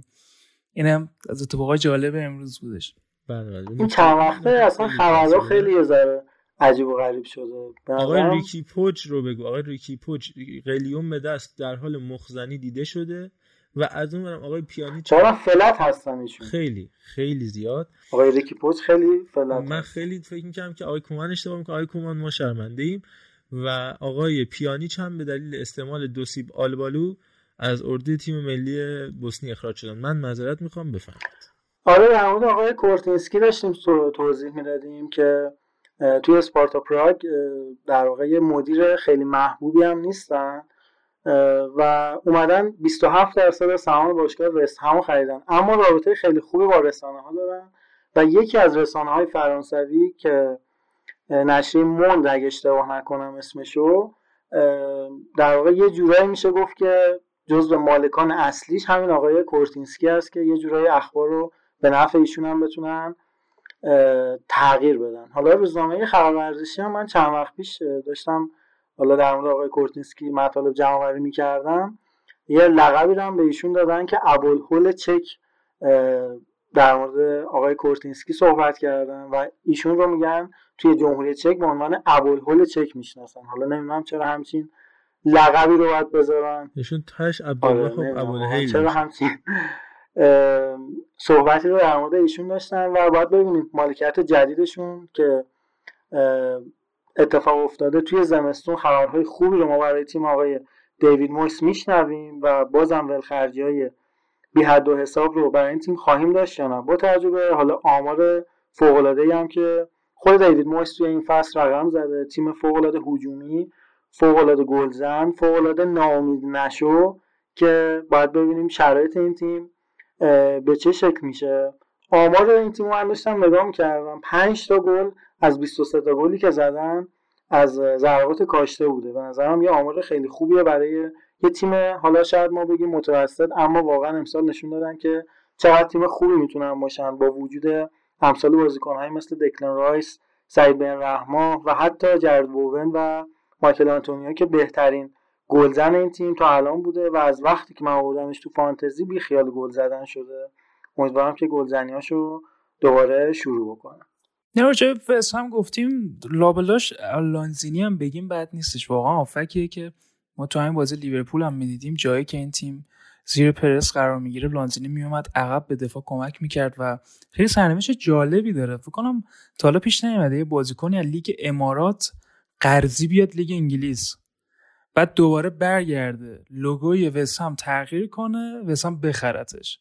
اینا واقعا بازیکن خوبیه که در کنار بقیه ستاره این تیم خیلی به این تیم داره کمک اتفاقا سر اون گلی که به تاتنهام زد پارسال هم خیلی هم تو چشم اومد و اون گزارش فوق پیتر دروری که بعد از باخت یعنی دو هیچ افتاده بودن با مورینیو تاتنهامیا دو جلو بودن و سه دو و اون شوت استثنایی لانزینی تونستن بازی ببرن. وست هم شاید اصلا روزای خوبشون از همونجا استارت خورد و بازیکن خیلی تاثیرگذاری از حیث روحی چون آرژانتینیا و آمریکای جنوبی ها خیلی می‌تونن تو تیم تاثیرگذار باشن. بعد از بالبوئنا هم بگیم دفاع وسط خوب تیم وست هم. آنجل اوبونا فکر کنم ربات صلیبیش پاره شد.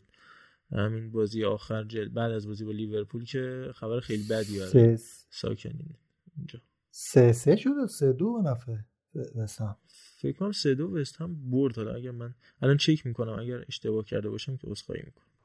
کدوم بازی رو میگی؟ بازی وست هم و تاتنهام سال گذشته. من تو گفتی بالبوئنا والبوئنا کجا سلام والبوئنا فکر کنم المپیک چیز المپیاکوس هست اگر اشتباه نکنم الان ها همین خب آخرین اخباری که ازش در دست بود باقی کریم بنزما. به به. آخ آخ آخ آخ روزای طلایی با هم دیگه آقا سه سه شده. سه سه شده. من عذرخواهی می‌کنم بازی سه سه شد. گل سه سه بله بله. لانزینی دقیقه 94 ممنونم از آقای عرفان که خواهش حالا من تنها نکته سیاه آقای دیوید مویس رو بگم که یه بازیکنی بود که آقای الکس کرال که خودشونو کشتن تابستون تا این بازیکن رو بگیرن. آخرم قرضی شد. آخرش هم قرضی شد. قرضی هم که گرفتن یعنی اتفاقی واسه اون هافکه اونم از ذهنم رفته. که چلسی گرفت بنده خدا کلا پرچ نیمکت شد. اسمشو خاطرم نیست الان رفت. دن دیرینک واتر نه نه نه. خیلی معروف بود. از اتلتیکو اومد. تییاگو؟ ساول ساول. چلسی رو ساول, آره. ساول نیگس که واقعا امسالش بازی نرسید. آره آره. یه لحظه اسمش از خاطرم رفته. گفتن قراره سر ایشالا بیاد اونجا احیا بشه. ایشالا ایشالا بیار بشه آره حالا در مورد الکس کرال داشتیم توضیح می‌دادیم. کلا من خدا به سه تا بازی دادن. پنج تا بازی دادن و یه دونه پاس گل هم داده ولی خیلی برام عجیبه که چرا بهش بیشتر از اینا بازی نمیده آقای دیوید مویس. امیدوارم که حالا تیم ملیشون هم هست. شرایطی بشه که بیشتر بتونه بازی بکنه. الان که خوابیدن قشنگ رو چک نمی‌دونم چرا حالا به این بازیکن بنده خدا بازی نمیدن. این قدم خودشون کشتن تو کل تابستون که بالاخره بگیرنش. ولی بازم شرایط خوبی براش فراهم نشد. بسیار دارم قسمو ببندیم. به گل اندی کارول اشاره کردین. اون آره. نه؟ اشاره نک... یه دونه عین همون هم زباستیان آلر زده بود. قبلا پارسال فکر کنم بود براشون. ببین عین او من داشتم بررسی می‌کردم. خیلی شبیه یعنی برگردون. داشتم برگردون. و قیچی های پریمیر لیگ رو بررسی می‌کردم. حالا همه گل رونی به منسیتی خیلی تو ذهنشونه. ولی این گل کارول اصلا اساسی میچسبه گل کارول استثنایی بود. واقعا اصلا من نمی‌دونم چی بگم. یعنی این صدای برخورد توپ با پا و برخورد توپ با تور رو بشنوید. خیلی زیباست. خیلی زیباست. بعد زاویه هم که داره خیلی زاویه عجیبیه. اصلا جز غیر توجه شده تریناست بی‌نظیره و با یعنی بدون اینکه نگاه بکنه بلند میشه رو هوا تو چه اختلاف تو چه ارتفاع اون ضربه دقیقا با روی پا مثلا برگردونی که مهدی تاره می‌زد به چلسی خیلی جذاب بوده ولی یکی از مهمترین چیزهایی که حداقل برای من تو برگردون جذاب می‌کنه اون ماجرا رو اینه که با جایی درست پا ضربه بزنی. برگردون رونی به سیتی هم با ساقه رونی هم به سیتی با ساقه آفرین اونم با ساقه ولی این دقیقا با روی پا با روی استوک اینجوری بند کفش داره برگردون می‌زنه و اون تقی که توپ می‌خوره زیر تور استثنایی واقعا. البته من خودم حالا اینو گفتی بحث برگردون شد های کنترل شده رو من خودم خیلی بیشتر دوست دارم. برگردونایی که یعنی با یه فکری پشتش هست. ریوالدوی رو؟ نه نه نه. برگردون خیلی معمولی یا حالا با استوپسین هم باشه ولی کنترل شده. مثل برگردون جهان بخش اون واقعا خیلی به دلم چسبید. نه. حاجی برگردون جهانبخش کجاش کنترل شده بود؟ کنترل شده یعنی برگردون ریوالدوی دیگه استوپسی نمی‌کرد یا با رون مینداخت بالا می‌کرد تو گل قشنگ. جلو والنسیا. جلو والنسیا هم یکیش بود. جلو یونایتد هم زد قشنگ. پیتر اشماکر تشویقش کرد بله بله. آقا به نظر من جمع بندی کنیم. اگه موافقید نکته نیست. بریم رو تیم لانس. بریم تو آژاکس؟ آژاکس بریم. آ بریم تو لانس. هر صلاح من میگم علیرضا وارد بحث بشه بیشتر با لانس. بعد فرایبورگ و آژاکس راجبش صحبت بکنیم. الان برنامه لانس ان اگه خدا بخواد. بله بله. اگه برنامه لانس که سریع جمع کنیم که چون فکر آره. طولانی میشه. آره خیلی سریع دیگه. اون نفر چند هفته پیش بهتون گفتم آقا الان دوم جدول نیست. نیست ولی لانس هست. اما لانس چجوری هست؟ نیست نیست. آره. این استاد هایس که مربی ایشونه مربی این تیم از یعنی دوران کرونا که استارت خورد بهترین تایم برای ایشون بود که اومد یه تکونی به تیمش داد و تونست تیم رو بیاره. سطح اول لیگ فرانسه. خب عملکرد پارسالشون نسبتا خوب بود. اما امسال تیم قشنگ تکون خورده. یعنی یه خورده تو استراتژی بازیاشون تو مالکیت توپشون که سه درصد نسبت پارسال بیشتر شده تغییرات ایجاد شده. تا اینجای کار ما اگر بخوایم فقط راجع به لیگ فرانسه صحبت کنیم 14 تا گل خوردن 25 تا گل زدن که از این 25 تا 24 تا شو باکس بوده. یعنی تیمی که خیلی اعتقاد خاصی به ضربات کاشته و کرنر و شوت و اینا نداره سعی می‌کنه که توپا رو برسونه با ایکس خوب بتونه به گل تبدیل کنه. اما تمرکز زیاد این تیم اصولا 3 5 2 یا 3 4 1 2 بازی می‌کنه و این یکی از اون دلایلیه که گلای زیادی خوردن به نسبت تیم دوم جدول که البته فاصله ده امتیازی با پی اس جی دارن. تمرکز زیادی رو این تیم برای حملاتش از سمت راست و چپ می‌زنه. یعنی چپی که فرانکوفسکی هست و سمت راستی که کلاس حضور داره. یعنی ما تو بازیاشون می‌دیدیم که 60 تا 70 درصد موقعیت هایی که می‌سازن بلکه بیشتر بوده بازیایی که بیش از 90 درصد موقعیت هایی که ساختن یعنی موقعیت که ایکس تری داشتن از سمت راست یا چپ انجام شده. تاکتیکی که این تیم داره اینه که اصولا سعی می‌کنن با بازیخونی که دارن با آگاهی نسبی خوبی که نسبت به همدیگه و پوزیشن خودشون دارن موقعیت رو برای بازیکن همدسته ایجاد کنن. یعنی ما تو تاکتیک های این تیم می‌بینیم هافک های قدری مثل شیخ دوکورو و فوفانایی که ماه قبلا به تعیین بازیکن لیگ فرانسه شده بود اینا مثلا دو تا بازیکن شروع می‌کنن به حرکت کردن به سمت محوطه تیم حریف.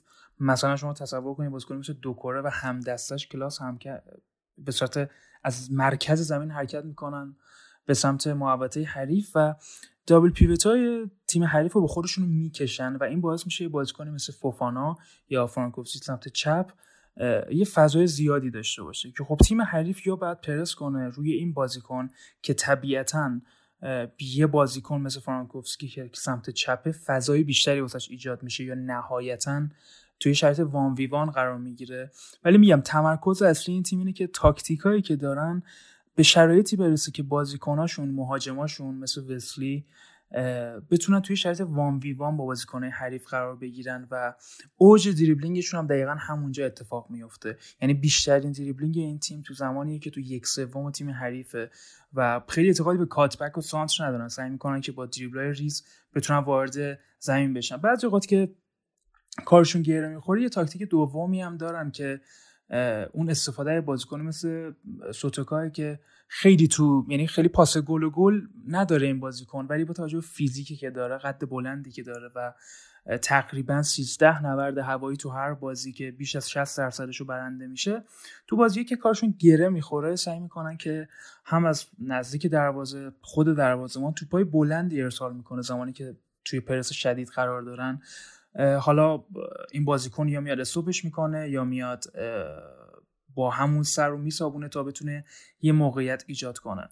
توی بود دفاعی که 14 گل خوردم تو لیگ فرانسه داشتن مشکلی که این تیم داره اینه که خیلی اعتقادی به پرس سنگین نداره و یه حالت دفاعی سنتی رو داره که آقا ما بچسبیم به پوزیشنی که داریم و سعی کنیم بیایم قطع توپ انجام بدیم.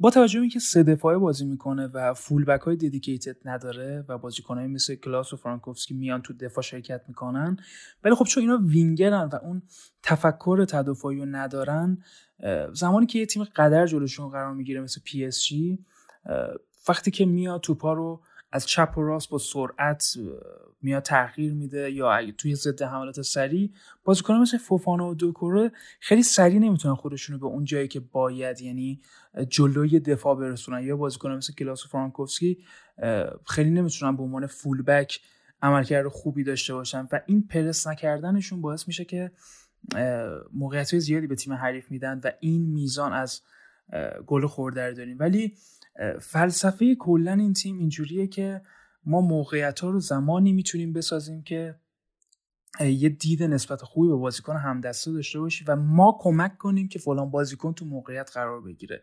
یعنی خیلی تیم اینجوری نیست که ما ببینیم کارهای ترکیبی با هم دیگه انجام میدن و بگیم مثلا پاسکاری زیادی می‌کنن. نه.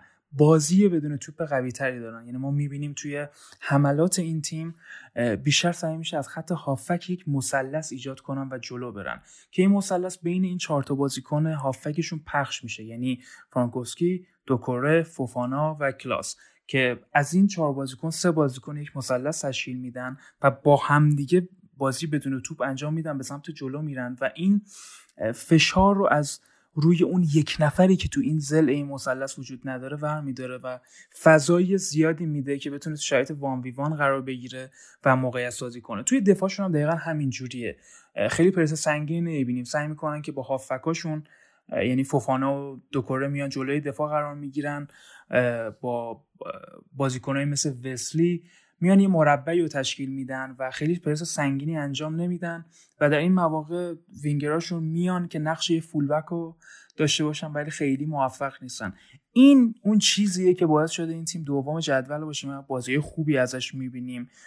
بازی چهار گل زیادی داشته دو تا سه تا بازی چهار گل برده و گل دریافت نکرده اما تو بازیایی هم مفت گل زیاد خورده ولی خب عملکردشون به عنوان یه تیم تازه صعود کرده بعد پنج سال صعود کرده بودن فصل پیش واقعا فوق العاده بوده. خیلی هم پرحرفی کردم بریم سراغ آجاکس من قبل از اینکه بریم سراغ آجاکس چون که تیم کمتر شناخته شده یه راجع به سه چهار تا از این بازیکنایی که اسم بردی من یه رزومه خیلی کوتاهی بگم چون ممکن نشناسه حالا بازیکن توی وست هم بتیس یا سوسیداد شناخته شده ترن. مثلا کلاس که گفتش علیرضا جاناتان کلاس بازیکن 29 ساله فرانسوی راسپا تو این فصل 13 تا بازی کرده دو تا گل و 6 پاس گل به ثبت رسونده. قبل از لانس هم مهمترین تیمی که بوده آرمینیا بیلفلد بوده تو بوندسلیگای دو یا سکو فوفانا که راجبش صحبت کردیم که بازیکن ماه فرانسه شد. در ماه گذشته بازیکن 26 ساله ساحل آجیه که این فصل 13 بازی 3 گل داشته از اودینزه اونایی که پیگیر سری آ هستن قطعا یادشون هست که تو اودینزه بازی میکردش و توی رده‌های پایه منچستر سیتی هم بوده. از 19 ساله‌ای منچستر سیتی. قبلا توی رده‌های پایه تیم ملی فرانسه هم بوده. فرانکوفسکی که بازیکن کناریشون دفاع سمت چپ و هافک سمت چپ به حساب میاد بازیکن 26 ساله لهستانیه که از شیکاگو فایر اومده. قبلا هم تو لخیا گدانس که خود لهستان بازی می‌کرده. 22 بازی ملی برای تیم ملی لهستان داره. یا شیخ عمر دوکوره بازیکن 21 ساله اهل مالیه. که از رده های پایه خود لانس اومده. سالیان سال از فکر کنم 4 سال 5 سال تو لانس داره بازی می‌کنه 6 تا بازی ملی برای تیم ملی مالی انجام داده این 4 تا بازیکن مطرح لانس بودن که حالا گایل کاکوتا هم از معروف تریناشون آره چیزم من یادم رفت بگم راجب کاکوتا که تو چلسی بود این هم یکی از بازیکن‌های مطرحش و باعث محرومیت نقل و انتقالاتی چلسی هم اتفاقا شدش اون مدت و بعدم باز شد. اون موقع که مد نبود پنجره میبندن به خاطر جذب غیرقانونی کاکوتا که بعدها رفتش تو چین بازی کرد و تو آنژی فرانسه و رایو وایکانو و تیم‌های مختلف کاکوتا واسه محرومیت چلسی توی اون سال شدش. بگذاریم. کاکوتا اهل کنگو هم هستش. آره به یک چیزی خیلی معروفن. کنگو به چی معروفه یه میانگین خیلی خوبی. درست. بریم جلو. اما بریم سراغ آجاکس با آجاکس باید ادامه بدیم. من یه مقدمه کوتاهی راجع به آجاکس بگم. عرفانم توضیحاتی خواهد داد. با همدیگه راجع به آجاکس به اتفاق صحبت خواهیم کرد. آجاکسی که مهمترین ویژگیش به نظر من این آجاکس نه اون آجاکسی که در سال 2018 کاملا یه پوست اندازی کاملیه که توسط اریک تنهاخ انجام شد. خب بعد از اون نسل طلایی که داشتن بازیکنایی که ازشون جدا شدن مثل دلیخت مثل فرانکی دیونگ و اضافه شدن بازیکنایی که باز کمتر اسمشون رو شنیدم مثل حکیم زیاش که یادم رفت رو بگم یا دونی فندبیک بازیکنایی رو می‌دونست که داره میاره و می‌دونست اریک تنهاخ که می‌تونه نسل خیلی خوب دیگر رو برای تیمش بسازه که فکر می‌کنم به همین دلیل بود. جلوی پیشنهادات وسوسه انگیز کلی از تیمای بزرگ که صحبتش بود از بایرن که خب قبلا دستیار بوده توی زمان گواردیولا. تیم بی بایرن رو سرمربیگریش رو داشته. اریک تنهاخ تا حتی صحبت بارسلونا صحبت یوونتوس صحبت دورتموند برای تنهاخ مطرح بود. نرفت به خاطر اینکه به نظر من می‌دونست که نسل فوق العاده در راهه. یعنی اگه ما بخوایم آروم آروم بیایم جلو ببینیم که در ترکیب تیم آژاکس چه ستاره هایی اومدن جایگزین شدن از خط دفاع مارتینزی که اومد جایگزین دلیخت شد یولیان تیمبری که خیلی خوب اومد جای فلتمن رو که خود فلتمن رفتش به برایتون. مزروی همچنان سر جاش است. بحران دروازه‌بانی رو دچار شدن که آندری اونانا به خاطر اون مصرف قرص ضد بارداری خانومش قرص حالا کمک کننده به قوای بدنی خانومش بود که باعث شدش که مشکل محرومیت براش پیش بیاد جایگزین کردن با استیکلنبرگ و خود استیکلنبرگ براش مشکل پیش اومد و رمکو پاسفیر الان دروازه‌بان اصلیشون هست. بازیکن 38 ساله 9 بازی 8 clean sheet تونسته به ثبت برسونه از فیتس آرنهم اووردنش تا پستای جلوتر از 4 2 3 یکشون که دوستم عرفان راجع به پستای جلوتر صحبت بکنه هم double pivot وسط زمینشون هم چهار بازیکن جلو که کاملا متحول شدن غیر از یک نفر و اونم کاپیتان دوشان تادیچه بله من حالا می‌خواستم جسته گریخته یعنی راجع به همین مسائل صحبت بکنم چون خیلی تایمم نداریم.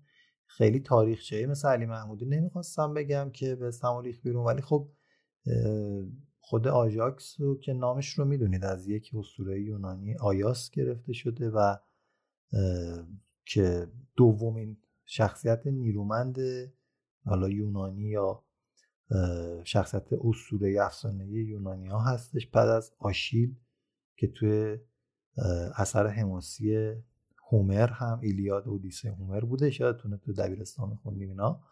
اونجا بهش اشاره شده. به معنی قدرتمند و کسی که خیلی هم قد قامت بلندی داشته. کلا سبک آژاک سبک توسعه دهنده یعنی باشگاهی بوده که همیشه به فکر توسعه بوده. یعنی یک سری بازیکنان یک نسلی رو بیاره بزرگ بکنه بعد حالا یا اینا رو ازشون استفاده بکنه خودش هم چند تا عنوان به دست بیاره بر اثر حضور و ظهور نوابقی که بالاخره پیش میاد در هر نسلی. بعدش هم اینا رو میفروشه و درآمدزایی خیلی خوبی داره و تبدیل شده به مهد مدرسه فوتبال و یا چی میگن جایی که بازیکنان رو از پایه می‌سازن. همیشه معروف بوده آژاکس مهد پرورش استعدادا آره پرورش استعدادها یا اصلا اعطای اصطلاحا این فن فوتبال مهارت فوتبال به بازیکنانی که یه خورده حتی شاید معمولی باشن. خب دوران اوجش با ظهور نابغه به نام یوان کرویف بوده که خب سه سال پشت سر هم قهرمان اروپا شدن. یه اشاره به عناوین فقط آژاکس من بکنم. 34 تا قهرمانی توی لیگ هلند دارن. 19 تا جام حذفی 9 تا سوپرکاپ دو تا جام بین قاره‌ای 4 بار قهرمان لیگ قهرمانان شدن. یعنی از خیلی از تیمایی که پرطرفدارن به خصوص حالا تو ایران و حتی در دنیا شاید افتخارات جامیشون بیشتر باشه. سال 71 72 73 که سه پشت سر هم اواخر بازی یوهان کرویف در آژاکس در دوره اول. بعدش رفت بارسلونا دوباره برگشت آژاکس که 240 بازی سال 90 تا گل زد و حالا دیگه اصلا دوره یوهان کرویف بود و دورانی که تیم ملی هلند فوق العاده بود هی اومد فینال دوم میشه جام جهانی. یه بارم سال 95 قهرمان شدن. که خب چهار تا قهرمانی دارن جام در جام اروپا هم دارن جام یوفا هم دارن سوپر جام هم دوتا دارن. از نظر عنوان تیم آژاکس به هیچ عنوان چیزی کم نداره ولی بعد از اون دهه 90 دیگه تقریبا تیم آژاکس از تداوم حضور ستاره ها خالی شد. اگر سیدورفی میومد اگر لوئیس سوارزی میومد اگر زلاتان ابراهیموویچی میومد اینا یک سال دو سال که بودن به اسم می‌رسیدن به شهرت می‌رسیدن سریع می‌رفتن. از این مراحل که گذر بکنیم می‌رسیم به چهار سال پیش که این تیم شروع کرد با تنهاق ساخته شدن و اون نسل دوباره خیلی خوبشون که خب تیم ملی هلند رو هم ساختن و خود آجاکس رو هم ساختن. ترکیبی که محمد بهش اشاره کرد دیگه. اون دبل پیوت وسطشون فندبیک و دیون. جلوشون اون سه نفری که ترکیب چهار دو سه که تنهاق که ترکیب مورد علاقش هستش رو تشکیل می‌دادن. همین آقای دوشان تادیچ دوست داشتنی بود حکیم زیش دیوید نرس خیلی وقتا بازی می‌کرد ولی باز شانس ارزم به خدمتون که الان آنتونی بیشتر از دیوید نرسه و حالا مهاجمانشون که هونتلار میومد می‌رفت و حالا کسایی که مهاجم نوک آقای دولبرگ عزیز. دولبرگ دوباره که معارضه اشاره کرد. الان این نسل عوض شده نه کامل. تادیچش مونده که خیلی تاثیر گذاره ولی مهاجمشون هالره که اهل سایل آج هم کردش محمد که خب نتونستن متاسفانه جام جهانی بیان به کامرون باختن. بعد در پست وینگر به عنوان چپ آنتونی رو گذاشته که آنتونی به تیم ملی برزیل هم دعوت شد جلو همین آرژانتین هم بازی کرد. اینا اوریج سنیا مثلا 21 سال. الان آنتونی 21 سالشه. یعنی شاید پیرترینشون الان خود تادیش باشه. بعد استیون برهویس که حالا اونم 29 ساله است. اون الان داره تقریبا پشت مهاجم بازی می‌کنه. خود تادیچ هستش. حالا پشتشون این دبل پیوت جای فندبیک و جای ارزم به خدمتون که دیانگ. اتون آلوارز مکزیکیه و در کنارش گرانبرچ خود هلندی؟ باز اینم 19 سالشه برخ به خودشون. گرانبرخ یا و آلوارز یکی 24 ساله یکی 19 ساله. خرافنبرگ خرافنبرگ خرافنبرگ من نمی‌تونم بگم. بله. سریع پاره شد. ارزم به خدمتی که این دوتا دارن در پیوت بازی می‌کنن. خط دفاعیشون هم با رفتن دلیخت و قرار داده شدن مارتینز یعنی جا افتادن مارتینز و تیمبری که باز محمد اشاره کرد کنارم که دیلی بیلینده و اونورم نسیل مزراوی درست میگم مزراوی رو؟ بله بله. دفاع راست مراکشی تیم هستش که خب اینا اومدن خط دفاعی رو گرفتن. گلرشون هم که باز معارضه اشاره کرد رمکو پاسویره که 38 سالشه یعنی پیرمردی است ولی خب کاپیتانی تادیش داره. بخوام سریع گذر بکنم. اون نسل با اون کیفیت رو اومدن با قیمت بسیار بسیار خوبی فروختن. اما همین اون اسم عجیبه که محمد گفت این تو تیم بود یکی دو سال قبل هم. ولی خیلی خوب بچه تر بود و الان بهش بازی رسیده. تیم آژاکس بازی های آخرش رو بخوایم فقط بررسی بکنیم تو همین فصل که برای خود من خیلی سورپرایز کننده بودش. رقیب مستقیم خودشون آیندهوون رو پنج تایی کردن. آمارشون تو لیگ فوق العاده است. توی تمام آمارها غیر از دو سه تا مورد بهترین هستن. گل زده 37 تا گل خورده دو تا.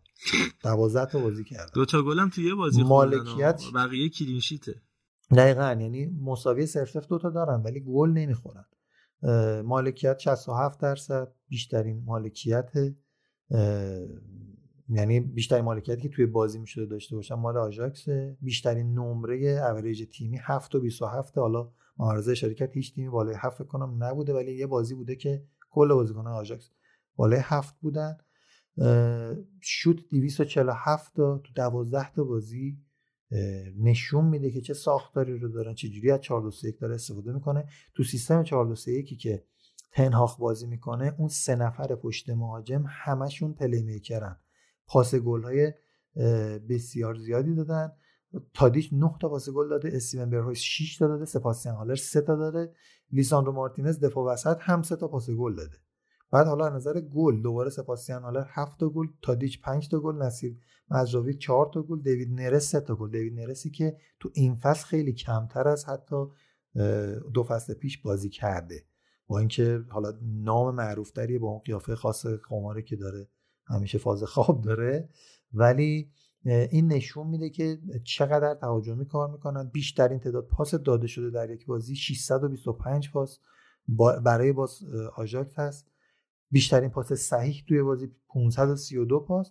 از این جور آمارا بخوام براتون بگم بسیار زیادی توی این 12 تا بازی لیگ هلندشون. توی چمپیونز لیگ هم جزء باز تیمای خوب آمارن یعنی 14 تا گل زده دارن با دو تا گل خورده دارن. از اینا بهتر یه تیم هستش که یه گل خورده که با مونیخ فکر کنم درسته؟ نه فکر می‌کنم یوونتوس البته اونم دو تا خورده بود این تیکر اونم دو تا خورد. باین فکر کنم. حالا باز بچه ها بگن دوره مالکیت 62.5 درصد رو دارن. ارزم به خدمتتون که شوت 68 تا شوت دارن توی این باین چون از بنفیکا دوتا خورد با این گفت. آه آره آره پس باین نیستش. 68 تا شوت زده دارن و ایجاد موقعیت خطرناکشون هم بالاست یعنی 16 تا موقعیت گل ایجاد کردن در یک بازی و دورتموند رو هم اومدن رفت و برگشتی کردن. چهار تا به دورتموند زدن تو بازی برگشت و بازی و بازی رفتشون رو هم سه همین اینو می‌خوام بگم. یعنی آژاکس این فصل هم مثل دو فصل پیش که سه فصل پیش کنم نه دو فصل پیش که محمد رضا گفت فینال تمام کرویفی و نشد به اون دلیل بود. شما شک نکنید که به اون دلیل تیم آژاکس نرفت فینال. اریک تنهاخ به نظر من می‌تونه این فصل هم تا چهار تا تیم بیاد حتی. برای اینکه هلند یک بستر مناسبیه برای اینکه بدون فشار بدون استرس بتونی یه تیمی رو بسازی. و وقتی که یه کسی مثل یوان کرویف فقید یا مثل همین تنهاخی که اون concept ذهنی و اون mindset ذهنی positional play واقعی همراه با دوندگی بالا رو داشته باشه می‌تونه خیلی بی از بغل بیاد رد شه و خودشو برسونه به اون جایی که این آمار خیره کننده رو ما بتونیم ببینیم تیم آژاکس یه نکته دیگه هم اشاره بکنم. آیندهوونی که این فصل باش رقیب هست هم امتیازه با. تیم آژاکس و این خودش عجیبه. یعنی تیم سختی رو برده. آینتوون 9 تا برد داره. سه تا باخت. آژاکس 8 تا برد داره. سه تا مساوی یه دونه باخت. و این خودش می‌تونه فوق العاده باشه. ببخشید تو پرانتز نکته آخر قربونت برم. اینم من فقط بگم که باید یه کردیتی هم به آقای اوورمارس و آقای فندرسار بدیم. به عنوان مدیران ورزشی و تکنیکال دایرکتورهای باشگاه که خریدای خوبی رو انجام دادن و دیگه اون حالت خشک قدیمی نیست که فقط از آکادمیشون استفاده بکنن. علایه حال وسطش میان بازیکنه مثل تادیچ مثل همین زباستیان آلر مثل با برگردوندن بازیکن مثل دیوی کلاسن رو هم در برنامه های خودشون دارن دقیقا. که اگر یه موقع دچار مشکل شدن از این حیث هم مشکلی نداشته باشن و شرایطشون مناسب باشه. اسم هم همینطور. آره شکر کلام کلام دقیقا در همین راستا 14 تا بازیکن غیر هلندی دارن و 15 تا بازیکن هلندی دارن که همشون هم ملی پوش حالا یا هستن یا بودن. و همین توازنی که محمد گفت رعایت میشه. بازم ولی شاکله می‌تونیم بگیم تیم ملی هلند به جز حالا ستارهایی که رفتن یه فصل رفتن از تیم آژاکس همونطوری که در ایران استقلال پرسپولیس قوی تیم ملی قوی می‌سازه و در آلمان بایر مونیخ قوی تیم ملی بله. قوی می‌سازه در هلند هم همینجوری هستش که آژاکس قوی تیم ملی خوبتری رو می‌سازه این محمد دارامی عزیز هم از اون بازیکنایی که بعدا در, در موردش بیشتر خواهید چین از کوپنهاگن آوردن تا 2026 باش بستن 14 میلیون دلار پول شده که منتظر باشید بازیکن فوق العاده آینده داری تو wing چپ دانمارکی و قطعا از بازیکنایی که براش برنامه خواهند داشت. از آژاکس می‌تونیم گذر کنیم با آخرین تیم برسیم که و 19 ساله. 19 ساله دقیقاً. زیر بالای 19 20 سال 8 9 تا بازیکن زیر 20 سال داره. اصلا استثنایی من کمتر تیمی دیدم. اینقدر تو کار سرمایه‌گذاری و آقا نمیگیم همش. مثلا برایان بروبیو داشتن که حالا لایپزیگ خریدش فعلا خرید موفقی براشون نبوده. ولی علی حال اکثر خریدایی که انجام دادن موفق بوده. من زیاد خاطر ندارم که اینجور بازیکن جوانی بخرن نتونن ازش یه چیز خوبی از آب و گل در بیان حالا از زمان زلاتان و سوارز گرفته تا بازیکنهای اخیرشون و استعدادهایی که تحویل فوتبال اروپا دادن. بریم سراغ فرایبورگ. دقیقا و این اینو میرسونه که خودشون بازیکن رو می‌سازن یعنی ارتقا میدن. یعنی اصلا اینجوری نیست. که تو وقتی بازیکنی با سن 17 رو میری می‌گیری 16 رو یا 14 رو میری می‌گیری که نمی‌تونی بگی بازیکن خوبی بودن رفتن گرفتن.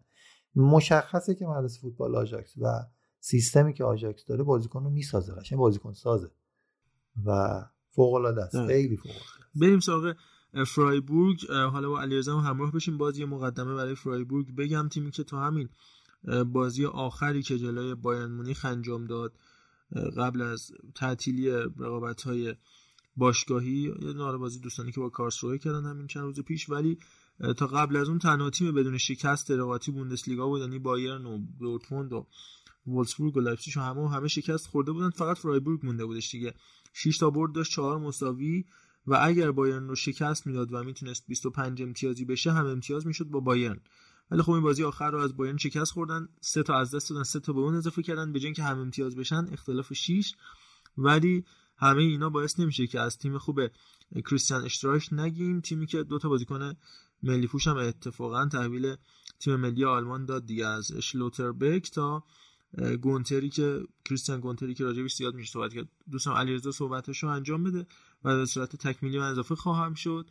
و این اپیزود رو جمع خواهیم آره واقعا یه تیم خوشگلی که حالا من دلیل انتخابم یعنی لانس و فایبورگ این بودش که توی یک سری از بودا این تیم خیلی شبیه همن. تیمی که درسته یه رده پایین تر لانسه ولی اختلافش ده امتیاز و 6 امتیازه و یه فاصله دو امتیازی با تیم دورتموند بالا دستیش داره. توی این بازی که انجام دادن فقط نه گل خورده. یعنی عملکرد دفاعشون فوق العاده بوده. جلوی تیم مثل بایرن که واقعا واقعا قتل عام می‌کنه تیما رو جز از گلادباخ یعنی به زور یعنی واقعا به سختی باختم و این هشت دهم گل خورده واقعا یه عملکرد فوق العاده و این شباهت دیگه ای که با تیم لانس دارن که از این 18 تا گل زدهشون و 17 تاشون تو باکسه. اما یه سری تفاوت ها اینجا وجود داره. اینه که خب درصد مالکیت کمتری دارن و کلا تیمیه که با توجه اینکه کادر فنی سالها بوده و یک سری بازیکنای سالها با این تیم کار کردن مثلا این گانتری که گفتی تیم خیلی فلکسیبله. یعنی تو داری می‌بینی تو دقایق مختلف بازی تاکتیک های مختلفی می‌بینی. توی بود حمله خیلی تاکتیکی از این تیم دیده نمیشه. یعنی ما داریم می‌بینیم یه سه چهار که میشه گفت مین تاکتیک این تیمه خیلی تغییری تو بود حمله نمی‌بینیم و با توجه به اینکه این تیم میاد خیلی یعنی از حیث پاسایی که تو هر بازی میدن یعنی میانگین تقریبا 340 پاسی که میدن جزو 5 تیم پایین بوندسلیگا و برای تیمی که سوم جدول خیلی منطقی نیست. اما چیزی که ازش استفاده می‌کنن ارسال پاسهای بلنده که با میانگین 67 فقط بایرن و دورتموند شرط بهتری نسبت به این تیم دارن. خب وقتی از توپای بلند استفاده می‌کنی یه خورده این خوبی های ترکیب 3 4 3 وسط کم میشه. یک سری خوبی داره اینه که توی بازیکنی مثل گانتر و اشمیدی که سمت راست وجود داره. خیلی سریعتر می‌تونن به محوطه جریمه برسن و این توپای بلندی که می‌خوای ارسال کنی خیلی موقع ما داریم می‌بینیم این توپای بلندی که ارسال میشه از سمت همین گانتری که میگه و گریفوه که به عنوان wing چپ داره تو این تیم عمل می‌کنه. اما تاکتیک اصلشون اینه که دفاع وسط های این تیم با توجه به جایگیری ها هافبک های این تیم سعی می‌کنن که با یک پاس یعنی با کمترین ضربه توپو برسونن به مهاجم نوکشون. و حالا یونگ کره ای اشتباه نکنم که اونم بتونه سریع با یه پاس بدون استوب تو برسونه بازیکن مثل گریفو. و کلا بار حملات این تیم رو سمت چپشونه. یعنی جایی که گانتر و گریفو وجود دارن. داستانی که راجع به این تیم وجود داره اینه که نقطه قوتشون و بود دفاعیشونه. یعنی برعکس تیم لانس که صحبت می‌کردیم که این بود دفاعی شده واسهشون یه موزل و اتفاق مثبتی که تو بود دفاعی این تیم شکل می‌گیره اینه که برخلاف قسمت تهاجمیشون که یه جورایی میشه گفت تک تاکتیکه ما داریم می‌بینیم این تیم تقریبا همون کاری که لانس می‌کنه رو انجام میده. یعنی بازیکن‌ها بیشتر این که به پرس عمیق اعتقاد داشته باشن به این فکر می‌کنن که تمرکزشون روی خودشون و بازیکنی که باش ممارک کردن باشه تا بتونن قطع توپ انجام بدن و جزء سه تیم برتر از این لحاظ با 13 و نیم قطع توپ میانگینی که تو هر بازی دارن و این بهشون اجازه میده که بتونن با توجه به اون بازی با ضرب پایینشون که خیلی سعی می‌کنن ضد حمله بزنن این قطع توپا خیلی بهشون کمک بکنن که بتونن موقعیت سازی بکنن. توی بود دفاعی که قرار می‌گیره این تیم ما 4 4 رو ازشون می‌بینیم 5 4 1 هم ازشون می‌بینیم. اما نکته که این وسط وجود داره اینه که هر چقدر که تیم حریف یعنی خیلی واکنشگرا بازی می‌کنن. می‌بینن که شرایط هجومی تیم حریف چجوریه چقدر تونسته نزدیک بشه تا میانه زمین اومده چقدر تونستیم کنترلشون کنیم. هر چه تیم حریف جلوتر میاد این تیم انقدر فلکسیبله و انقدر بازیکن‌ها با هم کار کردن و کادر فنی یکسان بوده. ما می‌بینیم که چند تا تاکتیک تغییر می‌کنه تو بود دفاعی. یعنی ما 4 4 2 که داشتیم 5 4 1 که داشتیم 5 2 3 و حتی یک سری جاها سه چهار رو یه جورایی سلوه کارشون قرار میدن که با اون قطع توپایی که دارن سریعا بتونن یه ضد حمله داشته باشن. واقعا تیم جذابیه نه از بعد هجومی ولی قطعا از بعد دفاعی قابل تحسین عمل کردی که داشتن. یعنی عملکرد دفاعی بهتر از بایرن و دورتموند نشون از قدرت این تیم داره و واقعا حریف میطلبید تا قبل بازی بایرن. هنوز هم این اتفاق میفته من دو تا چیز کوچیک بگم. حالا باید بقیه بچه یه حرفشن حتما در خدمت شما هستیم. یکی این که این قدرتی که میگین بیشتر حالا سیستمی که علیرضا گفت حالا سه دفاع مرکزی بودش. اینکه کناره های زمینشون دقیقا همون دو بازیکنن که به تیم ملی دعوت شدن یعنی گونتر و شلوتربک که اتفاقا شلوتربک هم مصدوم شد تو بازی ملی که انجام دادش.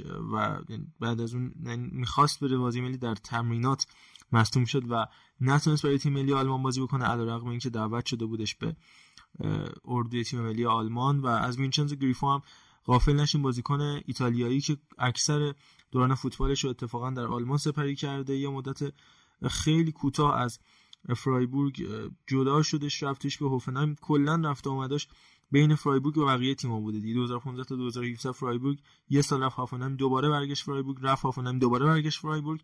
و توی این رفت آمدا همیشه و همیشه محبوب دل هواداری فرایبورگ بوده. به شدت دوستش دارن. که از آکادمی تیم هوفنهایم هم کارش شروع کرده بود. این به تیم ملی ایتالیا هم دعوت شده. 6 تا بازی ملی هم انجام داد اما تو یورو نبودش.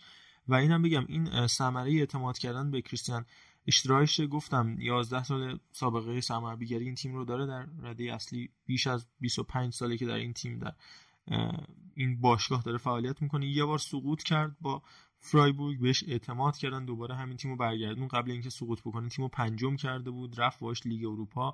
همه بالا و پایین این تیمو تجربه کرده با پوست و گوشت و استخونش.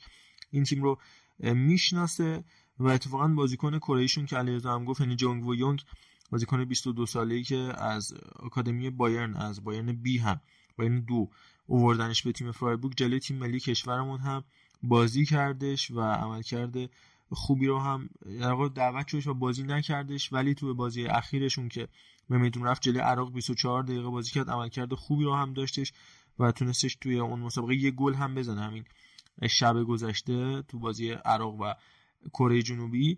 و کلا بازیکن ارزشمند زیادی دارن. نفر آخری که هم می‌خوام دو تا بازیکن خیلی مهم دارن مارک فلکن و ماکسیمیلیان اگشتاین اگشتاین خیلی کوتاه توضیح بدم. وردر برمن بعد از اینکه سقوط کرد متلاشی شد و کلی بازیکن مهمش پخش شدن تو تیم مختلف. دو تا از اصلیاشون سارجنت و راشیدسا بودن که رفتن رفتن نوریچ ولی نتونستن فارکر رو کمک کنن که الان دین اسمیت من جایگزین فارکی شد. ولی اگشتاین اومده به فرایبورگ. خیلی کمک کرده این فصل به فرایبورگ توی عملکرد خوبی که داشتن. و نفر آخری که راجبش حرف بزنم نیلز پترسن بازیکن سنتی فرایبورگ که میشه گفت اصلا نماد فرایبورگ بوده. توی این سالها بیش از 210 مسابقه برای فرایبورگ انجام داده و بیش از 100 گل برای این تیم ثمر رسونده. یه مدت کوتاهی تو بایرن هم بود قبل از اون در وردر برمن. اما کلا اسم پترسن رو با فرایبورگ و فرایبورگ با پترسن می‌شناسن بازیکن خیلی تاثیرگذاری این فصل. مصونیت خیلی اذیتش کرده. بخاطر همین 6 تا بازی بیشتر نکرده. یه گلم بیشتر به ثمر نرسونده. اما فوق العاده بازیکن خوبیه و قطعا در کنار گریفو و اگشتاین در فاز هجومی خیلی می‌تونه تاثیرگذار باشه. همونطور که گونتر و شلوتربک در کنارها در فاز دفاعی خیلی می‌تونن به این تیم کمک کنن و الان هم عامل کمتر گل خوردن این تیم بودن خیلی صحبت کردم. آه رولند سالای هم غافل نشیم که زوج سالای و زالایی در خط حمله تیم ملی مجارستان که بازی می‌کنن خیلی قشنگ در یورو تاثیرگذار بودن تا خط حملهشون هم سالایی و هم مارس این استاد سانتا ماریا هنوز تو این تیم هستش؟ من یادم ایشون فصل گذشته خیلی اسم قشنگی هم داره با هوفلر. هافکو میانی این تیم بودن. اتفاقا جز گزینه‌های خیلی جذاب پنجره نقل و انتقالاتی بودش که تو همین پنجره اخیر رفتش به رن تو رن هم عمل کرده خوبی داشته اونجا ولی هم زیاد مصدوم شده بازیکن فرانسویشون که باپتیست سانتا ماریا اون جدا شد و اتفاقا اگشتاین جایگزین همون شد و یه نقل و انتقال موفق هم بودش. ولی خب حیف این اسم جذاب که تو تیم فرایبورگ در کنار هوفلرها نباشه و گریفا آره واقعا. اسم جذابه. اون گوشه سمت چپ گانترشون هم ما رو یاد گانتر Central Perk سریال Friends میندازه که اخیرا هم بنده خدا فوت کرد. خدا بیامرزه. واسه خیلی نوستالژی می‌تونه باشه بله. این عزیز دلمون. ولی این Friends رو دوست آقا ممنونم. اگر نکته هست حتما بشنویم بچا اگر نه دیگه موقع خدافظی خیلی ممنونم. خواستم تشکر کنم ازتون که اینقدر به تیم آلمانی پرداختید. من حقیقتش مخم نمی‌کشه. اینا اسمای بازیکن‌های اسمای سخت بازیکن‌های آلمانی رو به ذهن بسپارم در حد اون تیم ملی اگه یادم بمونه خیلی کار بزرگی کردم. فقط یه چند تا آمار من بگم. آمار عمومی که توی در خلال صحبت اون حس می‌کنم بهش اشتباه اشاره کردیم. یکی اینکه توی تا الان Champions League تیمی کمتر از گل خورده چلسیه. مثلا اینو یادمون رفت. به یووه یکیش باخت و دیگه گلم نخورد. بعد دو گل خورده دیگه یووه رو داریم آژاکس رو داریم بایرن رو داریم. بیشترین مالکیت توپ هم مال چلسیه می‌دونستین اینو بچه ها بعد لیورپول بعد آژاکس بعد باز بایرن مونیخ. بیشترین clean sheet هم باز چلسیه بچه ها و بعدش یوونتوس بایرن مونیخ. آقای مندی که آره بعدش بارسلونا. و بیشت... مندی غیر متجاوز. آره. بیشترین خطا آی توخلو و خورد. مال کدوم تیمه؟ تا الان. کدوم تیمه؟ چند تا گزینه میدی انتخاب کنیم از توش؟ ممنونت میشه این کارو بکنیم چلسی در ادامه همون گزینه‌ها خب. چلسی میلان خب. پورتو لایپزیگ بارسلونا. عرضم به خدمتت که یه گزینه دیگه هم بخوام بدم. من میگم پورتو.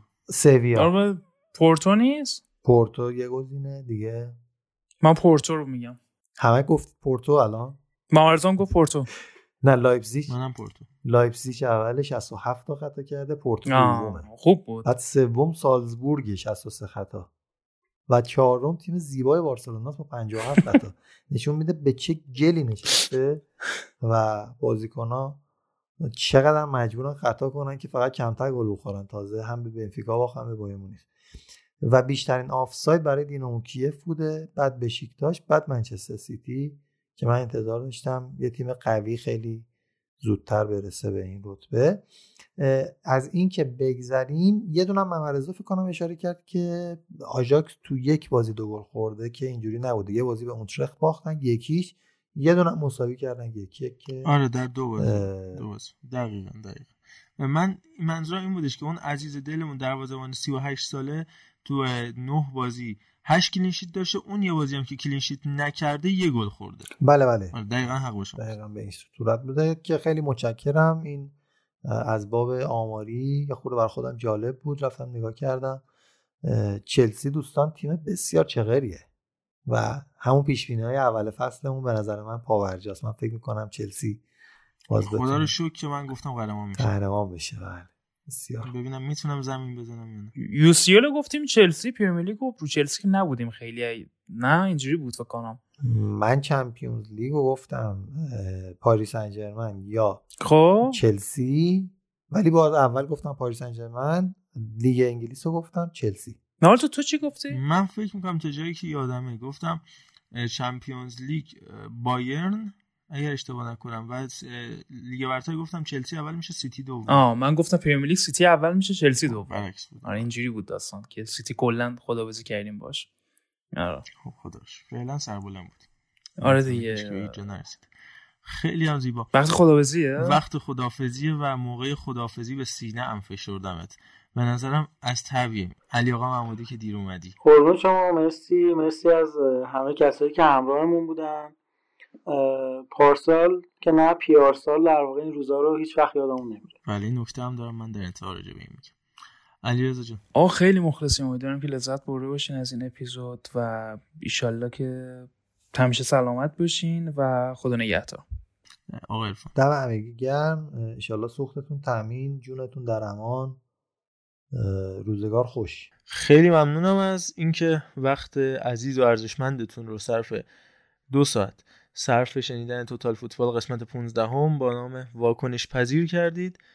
واکنش بدیم کلا به اتفاقای اطرافمون و دعوت می‌کنم برای پایان این اپیزود از آهنگ وداع بعد از رفتن مهدی یراهی عزیز که خیلی کارش درسته و شعر زیبایی ترانه قشنگه و شنیدنی خانم مونا برزویی بشنویم و فوق العاده فوق العاده داشتن کلا واکنش نشون دادن و نگاه کردن توجه کردن به اطراف چیزی که از پس من و امثال من حداقل بر نمیاد ولی مهدی گراهی از پسش خیلی خوب برمیاد وقتتون بخیر. هفته فوق العاده خوبی رو امیدوارم پشت سر بذارید. خدا نگهدار. آن جایی نشسته چشمت بردر خواب از تو میپرهیزد دلشور داری. آن جایی آبستن بغزی تلخ گویی که بر پیشانی صد کوره داری. می‌بینم طاقت نداری با من. وداع بعد از رفتن چشم تو روشن.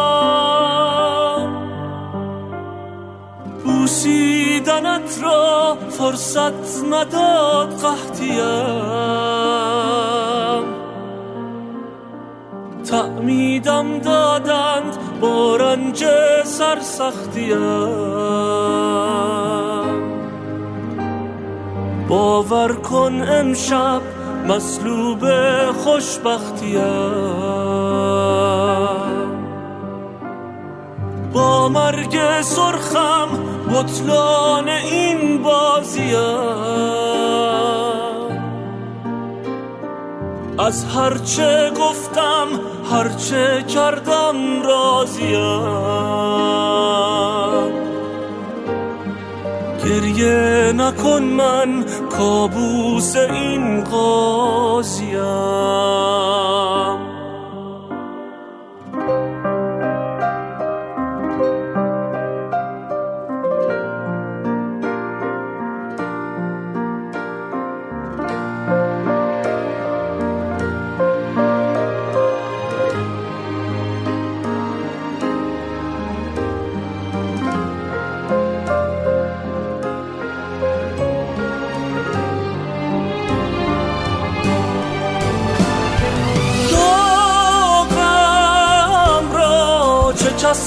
خواهد داد فقط حراسم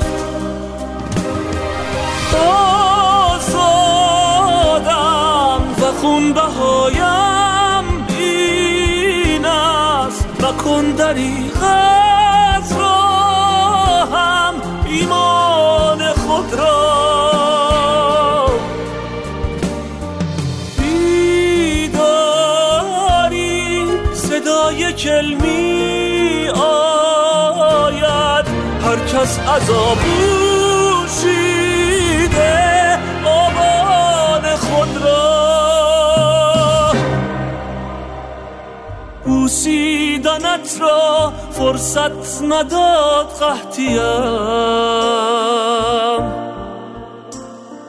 تعمیدم دادند با رنج سرسختیم. باور کن امشب مسلوب خوشبختیم. با مرگ سرخم بطلان این بازیم از هرچه گفتم هرچه کردم راضیم. گریه نکن من کابوس این قاضیم.